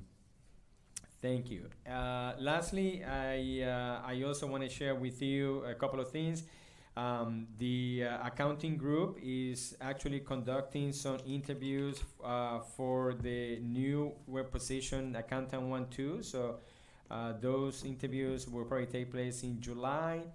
Um, and I also wanted to remind you two things. Um, at times, either because of meetings or other issues, we want to uh, get in contact with you. So if you can confirm with our administrative staff what is the best contact information that you have in terms of you either email or a phone number to make sure that we can actually either text you, call you, or email you. And you all receive an email from Michelle uh, regarding potential uh, subscriptions that we want to uh, help you with uh, to receive on a monthly or quarterly basis. And if you can please take the time to get back to Michelle uh, on whether or not you're interested. If you're interested, let her know what are those that you would like to receive. If you're not interested, please just let her know so she can uh, address that issue and take you off the list so that we can then move forward on uh, um, making the requested subscriptions. That concludes my oral update, Mr. Chair. I'm happy to answer any questions. Thank you very much. Are there any questions from trustees? I have one question. Yes. And it's a small one, but it has to do with regard to the subscriptions. There's certain ones I already have, but I'm wondering if there is a consensus from our group about which ones we, sh- all of us should um, subscribe to. This, this is a new program, so no consensus exists. Or a- yet. any, any per- people's opinions about which ones. I know that I subscribe to the Wall Street Journal and The Economist already. I'm wondering if there's a gap there. We, we should just give you the list that is, uh, it's clearly was circulated before you became I a saw trust. the- I saw the list. Oh, you did? yeah. Um, and they're, the staff's in the process of getting group, um, subscriptions, so we just do it by email with them and add any names mm-hmm. that you Yeah. think are missing. Yeah, my question was more like, is there a recommendation? Th- There is no recommendation. We wanted to share with you what the options mm-hmm. were. And it's, you know, there are all of you have different kind of backgrounds, so it's really up to what, whatever Yeah. it is that you're looking to do. Uh, in, in addition to those, I think Institutional Investor and CIO Magazine seem to cover pension-related issues and specific, specifically, or, or asset allocation Yeah. issues, so. I think the find those Financial informative. Times was also recommended Yeah. for more global reach. Right, right. Thank you. And pensions and investments, is a good source. Yeah. P and I. I don't think that was on the original list, but perhaps we should look at that. Okay, any other questions? If not, then we will turn to our city council liaison, uh, Councilmember Davis. Uh, thank you. We passed the budget on Tuesday after much discussion on Monday and Tuesday. Um, and we are still in negotiations with a couple of bargaining units. So that's kind of the update. Not a whole lot. We're winding down um, for before our July break. Happy to take any questions, specific questions about the budget. I'm not going to summarize the 14 hours of discussion we had about it. And indeed, are there any questions from trustees? Was it- you guys won't be bargaining, uh, during July then? It'll pick up again in August? The staff will continue bargaining, but we won't be able to ratify agreements until our first meeting in August is scheduled for, uh, I believe it's the eighth. Okay, thank you. Any other We- questions? We did ratify a bunch of agreements already. Um, my only question would be, are there, were there any things in the budget that could impact the board or that we should be aware of? Um, the, the only thing I think, and I think, um, this might have been announced already, is that, uh, we will not be, the city will not be pre-funding this year. Um, that's the, that's the only thing that I think im- directly impacts, and, um, We did not, yes. yeah. I thought you announced that. Okay, thank you. Um, Next item, discussion action on committee assignments. So with the departure of one trustee and the addition of two new trustees, uh, one, we can get to full membership on our five committees, make that a bit larger if we could. Thank you. Uh, So here we have the uh, existing committees, and in red, the new uh, assignments suggested by your chair. Uh, Just as a uh, bit of context, there are five committees, three members each. We try, but don't always succeed, to have a mix of, quote, public members and plan members on each committee. And uh, these are my suggested uh, changes and additions. So each trustee has two assignments, with the exception of our vice chair, Julie Jennings, who has three assignments, although she had four, so she's, this is a movement in the right direction for her. And um, most of these committees are equally active, I would say, with the exception of governance, which is to date relatively light in terms of their activity. So uh, trustee of, sorry? Could get more active. could, could get more active, um, but hasn't been. Um, uh, But in any case, I'd like to ask uh, trustee Linder to take the helm over there. And uh, uh, trustee Avasti, I think the audit committee has uh, new and increased uh, focus and importance. I'd like to ask your expertise to chair over there. And uh, the other assignments you can see as, as they are. So if there's any questions, comments, uh, rebuttals? I think um, on the disability committee, um, it requires all that training, so Matthew will need to go through the recordings that we have. Correct. Himself up to speed. Yeah, we, we'll make sure, he, he's y- still have yet to be sworn in, but yes, we'll make sure that we provide those links to him. Um, we're also gonna be scheduling onboarding meetings with trustee Abbott and Faulkner, and I will make sure to mention, uh, that as well to him during our meeting. And maybe uh, you can also, I would offer him, you know, time with, um, uh, you know, the, the legal counsel who's been helping us through that educational process. Yes, both trustees also are gonna, they usually have a, an onboarding with, uh, with, uh, legal, um, not as, No, I'm ex- talking- not as yeah. exciting as the one with staff, but we, we do allow you to spend time with legal on fiduciary responsibilities and everything else, so yes, we, we'll make sure to do that. Thank you, trustee Jennings. My, my, my rationale for uh, asking uh, trustee Faulkner to work there, uh, as you recall from his interview process, he already has some experience in quasi judicial uh, uh, proceedings uh, uh, as a uh, an adjudicator for the. uh, FINRA. FINRA, thank Yeah, you. Uh, self-regulating. So I'm hoping he has some, Yeah. some SROs. marginal ex- uh, experience that will aid in that process. So one And question. I'd just like to say that I would like to be on the investment committee. The investment committee is over, always the most oversubscribed and, and most demanded, so it's, it's always a challenge to, uh, to parcel out those assignments, but, uh, we revisit this in January of every year after a new chair and vice chair are elected in December. So these, these assignments are at least for the remainder of this year only, this calendar year. So there's no opportunity for me to move to that, to switch with Matthew? Uh, There is if we were to vote on it and, uh, and to approve that, but um, um, this is my current proposal as chair. I also want to, go ahead. I also asked to be on that. Okay, yeah. So we, we, for years. I'm sorry, Julie, we couldn't hear you. What did you say? I said I also uh, requested to be in the investment committee and have been a trustee for three years. Um, However, my plate is full, so I would have had to leave another one. But um, I also want to um, provide uh, Chair Horowitz his um, best, the people that he, I- I'm standing behind his choices. th- thank you, Vice Chair Jennings. As a You're member, welcome. as a member of my administration, I Even appreciate though I your was support. disappointed, okay? Uh, As, as chair, certainly in, in this realm is a exercise in disappointment. So Yeah. that is something I must face up to. I, I just also wanted to share this uh, for the benefit of uh, trustee Abbott, who's a new trustee, uh, to the board, that um, you notice that committees are formed or comprised of three members, and that's a requirement because you board is comprised of seven, so we cannot have a committee comprised of four members, um, because that will constitute a meeting of the actual board if, if, if a quorum actually meets. So that's another reason why the committees are formed, comprised of just three members. Otherwise, we could be adding more names at different times.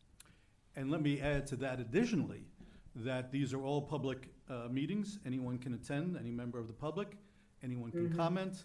And while the IC occasionally votes and takes action, they are at best recommendations of actions to the full board, where the ultimate authority rely, lies for any action that we must take. So we certainly welcome your participation and insight at the IC.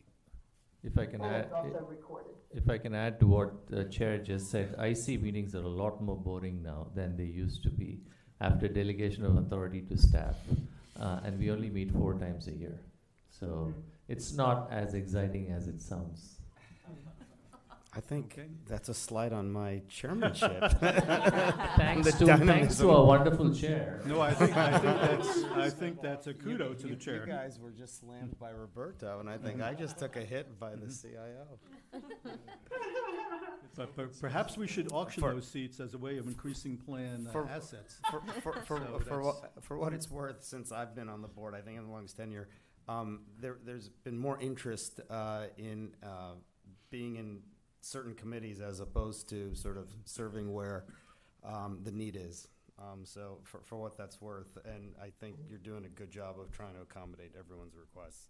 Okay, and, and these will move around and change over time, so the, the, the assignments do evolve, um, year, year by year. I have a question. um, Yes. and It's a question for Roberto. Um, I don't recall the rationale for having an alternate in the disability committee before, but I'm wondering if you, if you need it now, or, because I know I was appointed as an alternate. I, I think the reason at the time we added an alternate was, if you remember, we were having uh, remote meetings and we were sort of thinking about coming back to the to to having this meetings in person, Mm, and we wanted to it. make sure that we didn't have to cancel a meeting if we didn't have a quorum. So having four with an alternate made it easier to make sure that we had a quorum for the meetings. Okay, makes sense, thanks. Okay, any further discussion or questions? Uh, so do we have a motion then to, uh, do we need a motion, or can this be done by, by, ch- we do need a motion? Yes. I motion to accept the list. Okay, we have a, a motion to accept by Vice Chair Jennings. Do we have a second? I second. We have a second from Trustee Avasti. Any further discussion? Any public comment? Hearing none, we will vote. Vice Chair Jennings, Aye. uh, Trustee Chandra, Aye. Trustee Avasti, Aye. Trustee Abbott, Aye. Trustee Linder, Aye. and I vote aye as well. The motion passes. Thank you. Thank you, Mr. Chair. Sure. It's not an easy task. Uh, It's many, many, the chair ma- wears many difficult hats, Heavy is the crown? for whi- for which there is no extra compensation, I should add. No, there is none. Uh, Item five D, discussion and action on uh, incentive compensation ranges. Uh, Who is, uh, y- trustee Chandra as vice chair of the JPC, are going to present on this?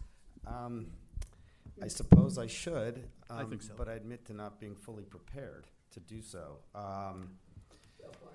Please feel free to help out. Okay. Uh, but I will lead the conversation, Chair Horowitz. Um, uh, after, after several months of discussion at the JPC, um, the, the police and fire representatives and the federated um, board representatives have been uh, weighing uh, implementing a incentive compensation program. Uh, the goal of the incentive compensation program is retention and also to attract uh, uh, staff in the future that is of the caliber and performance that we've achieved over the past three to five years.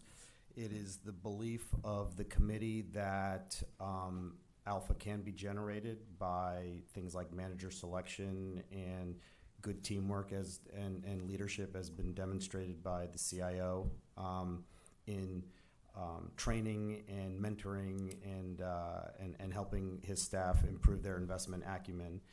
Um, you know, I will editorialize and say that it's been a long five years in, in moving in this direction, and most of it has been, in my opinion, structural, uh, whether it's governance or investment policy decisions like the, one of the ones we just took earlier today.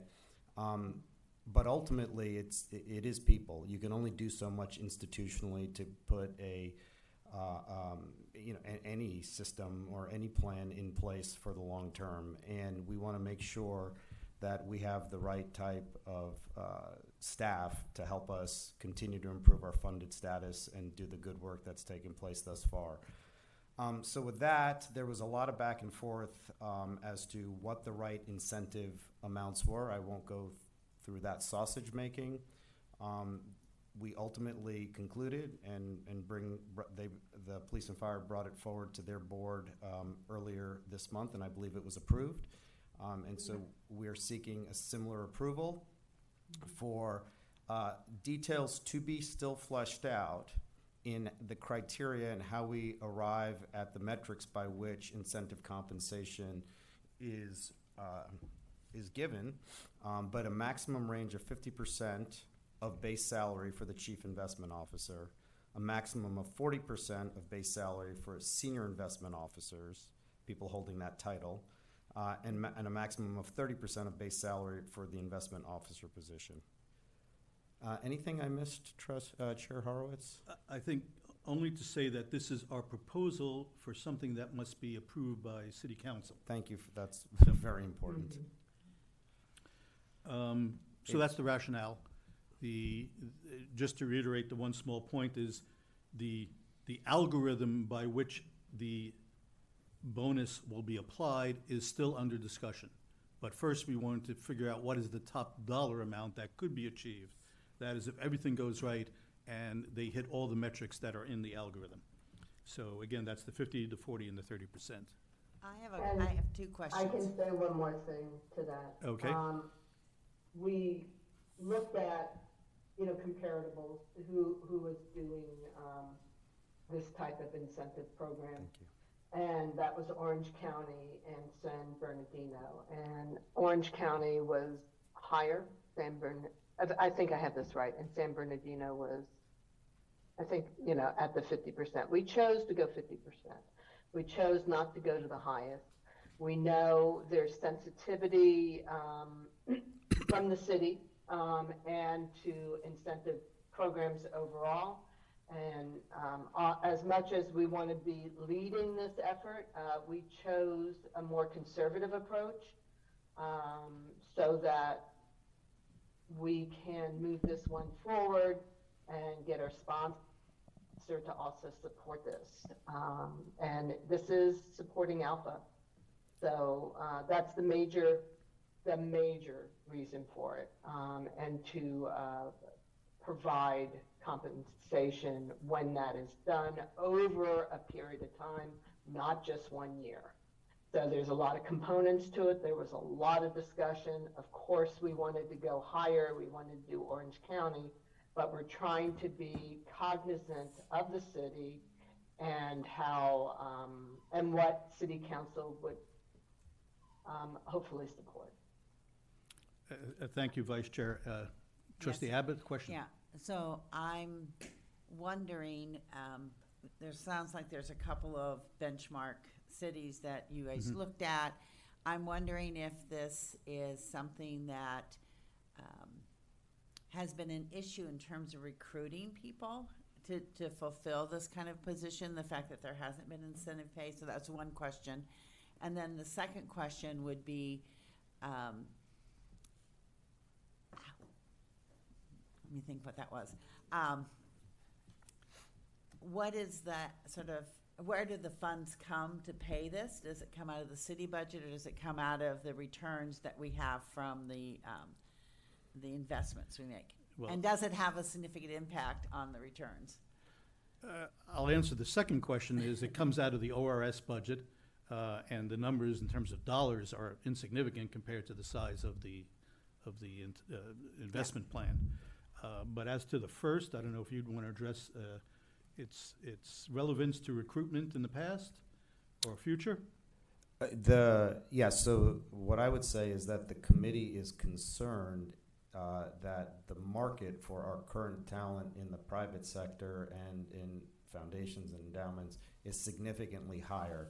We have no intention of ever matching that. We- We're, we're aware that we're a government pension plan, but we're trying to do what we can with some of the attendant other benefits that come from working uh, for the city, pension, et cetera. Um, also, I think people derive a lot of personal satisfaction in doing public service, but that nonetheless, we were still out of whack. Um, and now I'll editorialize. I've, I've used this metaphor too many times. I'm tired of hearing myself say it, but um, I have noticed in the pension world that there's a Goldilocks principle. You get young people willing to take a much lower salary because they get to play with billions of dollars of assets, and then they move on to a private sector job and you lose the continuity. Or you get people who are very experienced in their career and have made a bunch of money in the private sector, and I mean, really editorializing, don't want to play golf five days a week. They still like to show up at conferences, sit on panels, and be important. finding that warm board, someone who can, you know, is comfortable with a government salary, but we'd like to create some incentive to make it a little more interesting so we can get really talented folks who are at the prime and see this as a place to leave their mark. And you stay here.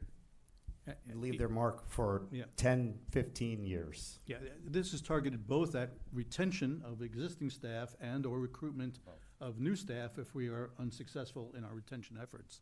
And I think we've identified five other existing pension plans in the state that offer some type of incentive bonus, and that number may be increasing. And uh, o- of those, most are in coastal counties or coastal cities where the Yeah. the cost of living is much higher. I don't have to tell anybody that. So, yeah. So yeah, if you're you know serving Bakersfield, it may be easier to recruit there. But if you're serving, But if you get tired of teaching. yeah, that's right. Well, there there are other there are rules apply to that though. So, Well, um, and also, I don't know, Roberto, maybe you can help on this one. Um, the,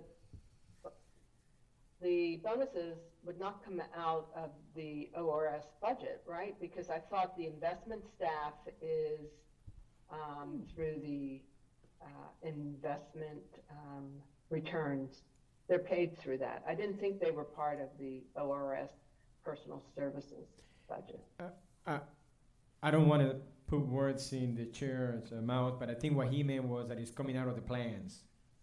So it is coming Okay, out of the coming earnings out of the the plans. There, yes. but there's a difference when you're talking city budget. Yeah, I mean, to, be to be on that. honest, that's a very good question. Um, that no need to to to decide, um, you know, uh, at this time. But at some point, we need to uh, decide whether we're gonna record that as a deduction of the earnings, or we, you know, gonna because it's gonna be paid out.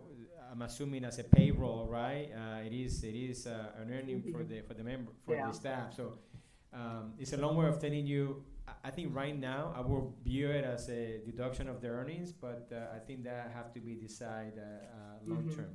Thank you. but perhaps it helps to put specific numbers on it. So, fifty percent of the CIO's salary, that would be the maximum um, bonus under this incentive scheme would be exactly what in, in dollar terms? Um, I would say about one hundred and seventy-five, one hundred and seventy thousand dollars, right, Prabhu? Okay. Against, and, and that's for, a- across both plans, PNF and Fed, is that correct? That's right. That's So that's out be of a half. eight, eight billion dollar portfolio. Correct. Okay. Yes. Uh, Okay. And I'm not in the habit of doing this, but I certainly would invite uh, uh, Council Liaison uh, Davis to comment on this particular item, if she uh, would care to do so. I, since we haven't had this discussion at council, I really can't speak for, for Mhm. all of council. I think, um, I have had a discussion with, with, um, trustee Chandra about this, and, and I think that it does make sense to try to, um, incentivize performance, and I do think that finding a middle way is good is good for trying to hire, but finding a middle way that will be palatable to council is also something to take into consideration, right? Because this is not something that we do for our finance staff, Yeah. and we and we do have finance staff on the city side as well. So I'd just keep that in mind. Mhm. Okay, thank you for that input. I do uh, also wanted to mention um, I reach out to uh, the city, and at this point, uh, this item on incentive compensation and the uh, previous item uh, approved by the boards on the changes, uh, proposed changes to the salary ranges. Um, tentatively, I asked the city to put down some time for August 22nd. I will certainly keep both boards apprised. Uh, that will not be decided today. Uh, I think once we come back from the uh, long month of July and we have the agenda review meetings with the um, city staff, we will let you know whether this item will go to city council on August 22nd, August 15th, or August 29th. If I have to bet, I would say it will be sometime between the 22nd and 29th of August. Okay, great, yes. I imagine some members, uh, some trustees would want to be at that meeting or comment on that meeting. Yeah, again, we, we'll, re- we'll reach out to both boards. Uh, I think the, uh, the, uh, the recommendation or the request will be that to the extent that you are available, it will be helpful if, um, you know, I think the goal is to have the, uh, both IC chairs to present to council, but having most of the board trustees there as a support, uh, and answering any questions by council, I think would be very helpful, yes. Okay. All right, if there's no further discussion, would anyone Uh, like to formulate have a a motion? Oh, sorry, go ahead. Um, are you also planning to bring the algorithm to the board? I, I'm gonna say something, if I misspeak, please correct me. Okay. I think the JPC decided, they haven't determined that yet. Okay. Um, so the answer to your question is no. Um, I think they will be, the IC chairs will be ready to kind of speak generally about it. Uh, I- I, but, I think it might be the JPC chairs. oh, what did I say? I see. I see. It, it just happens to be the IC chairs are Oh, uh, the yeah. chair and vice chair of the Yeah. JPC, you are It correct. does- Okay. that- Is that the Yes. case with Yeah, police and Eshwar fire is too? the chair. the Okay. the- Yeah. Uh, but no, but they haven't decided yet, and I, I would expect that to be a long, a few months discussion at the JPC before they're ready to, to, but, but I think your question is, is, is fair, because I think we need to be ready to at least provide some sort of a basis for understanding, you, you're correct, so, but it hasn't been decided. Yeah, I, I think um, it felt like a lot of information to try to communicate at, to, at a council meeting. Um, the algorithms, the, the definitions, the financial terms, and all that. So we wanted to get buy-in at the high. I mean, the uh, ultimate absolute potential dollar amounts we thought would be the most um, important thing to communicate and share. Oh, is that what you want, baby? You're not on mute, uh, Vice Oh, Chair I'm Jennings. sorry. Okay. But say hello to your cat for us. All right, so, I have a brand new kitty, okay. So that's, I was searching for and All right, seeing she, where it she was. does not have voting rights. Does not have voting rights. So, Mr. if- Chair, I'll yes. move approval of the recommendation. Thank you, uh, trustee Linder. Is there a second to that I motion? second We have a second from Vice Chair Jennings. Any further discussion from trustees? Any public comment on this issue? If not, we will have a roll call vote. Vice Chair Jennings, Aye. trustee Chandra, Aye. trustee Avasti, Aye. trustee Linder, Aye. trustee Abbott, Aye. and I vote aye as well. Motion carries. All right, move on to committee reports, agenda item six. Uh, The uh, must her- much heralded investment committee.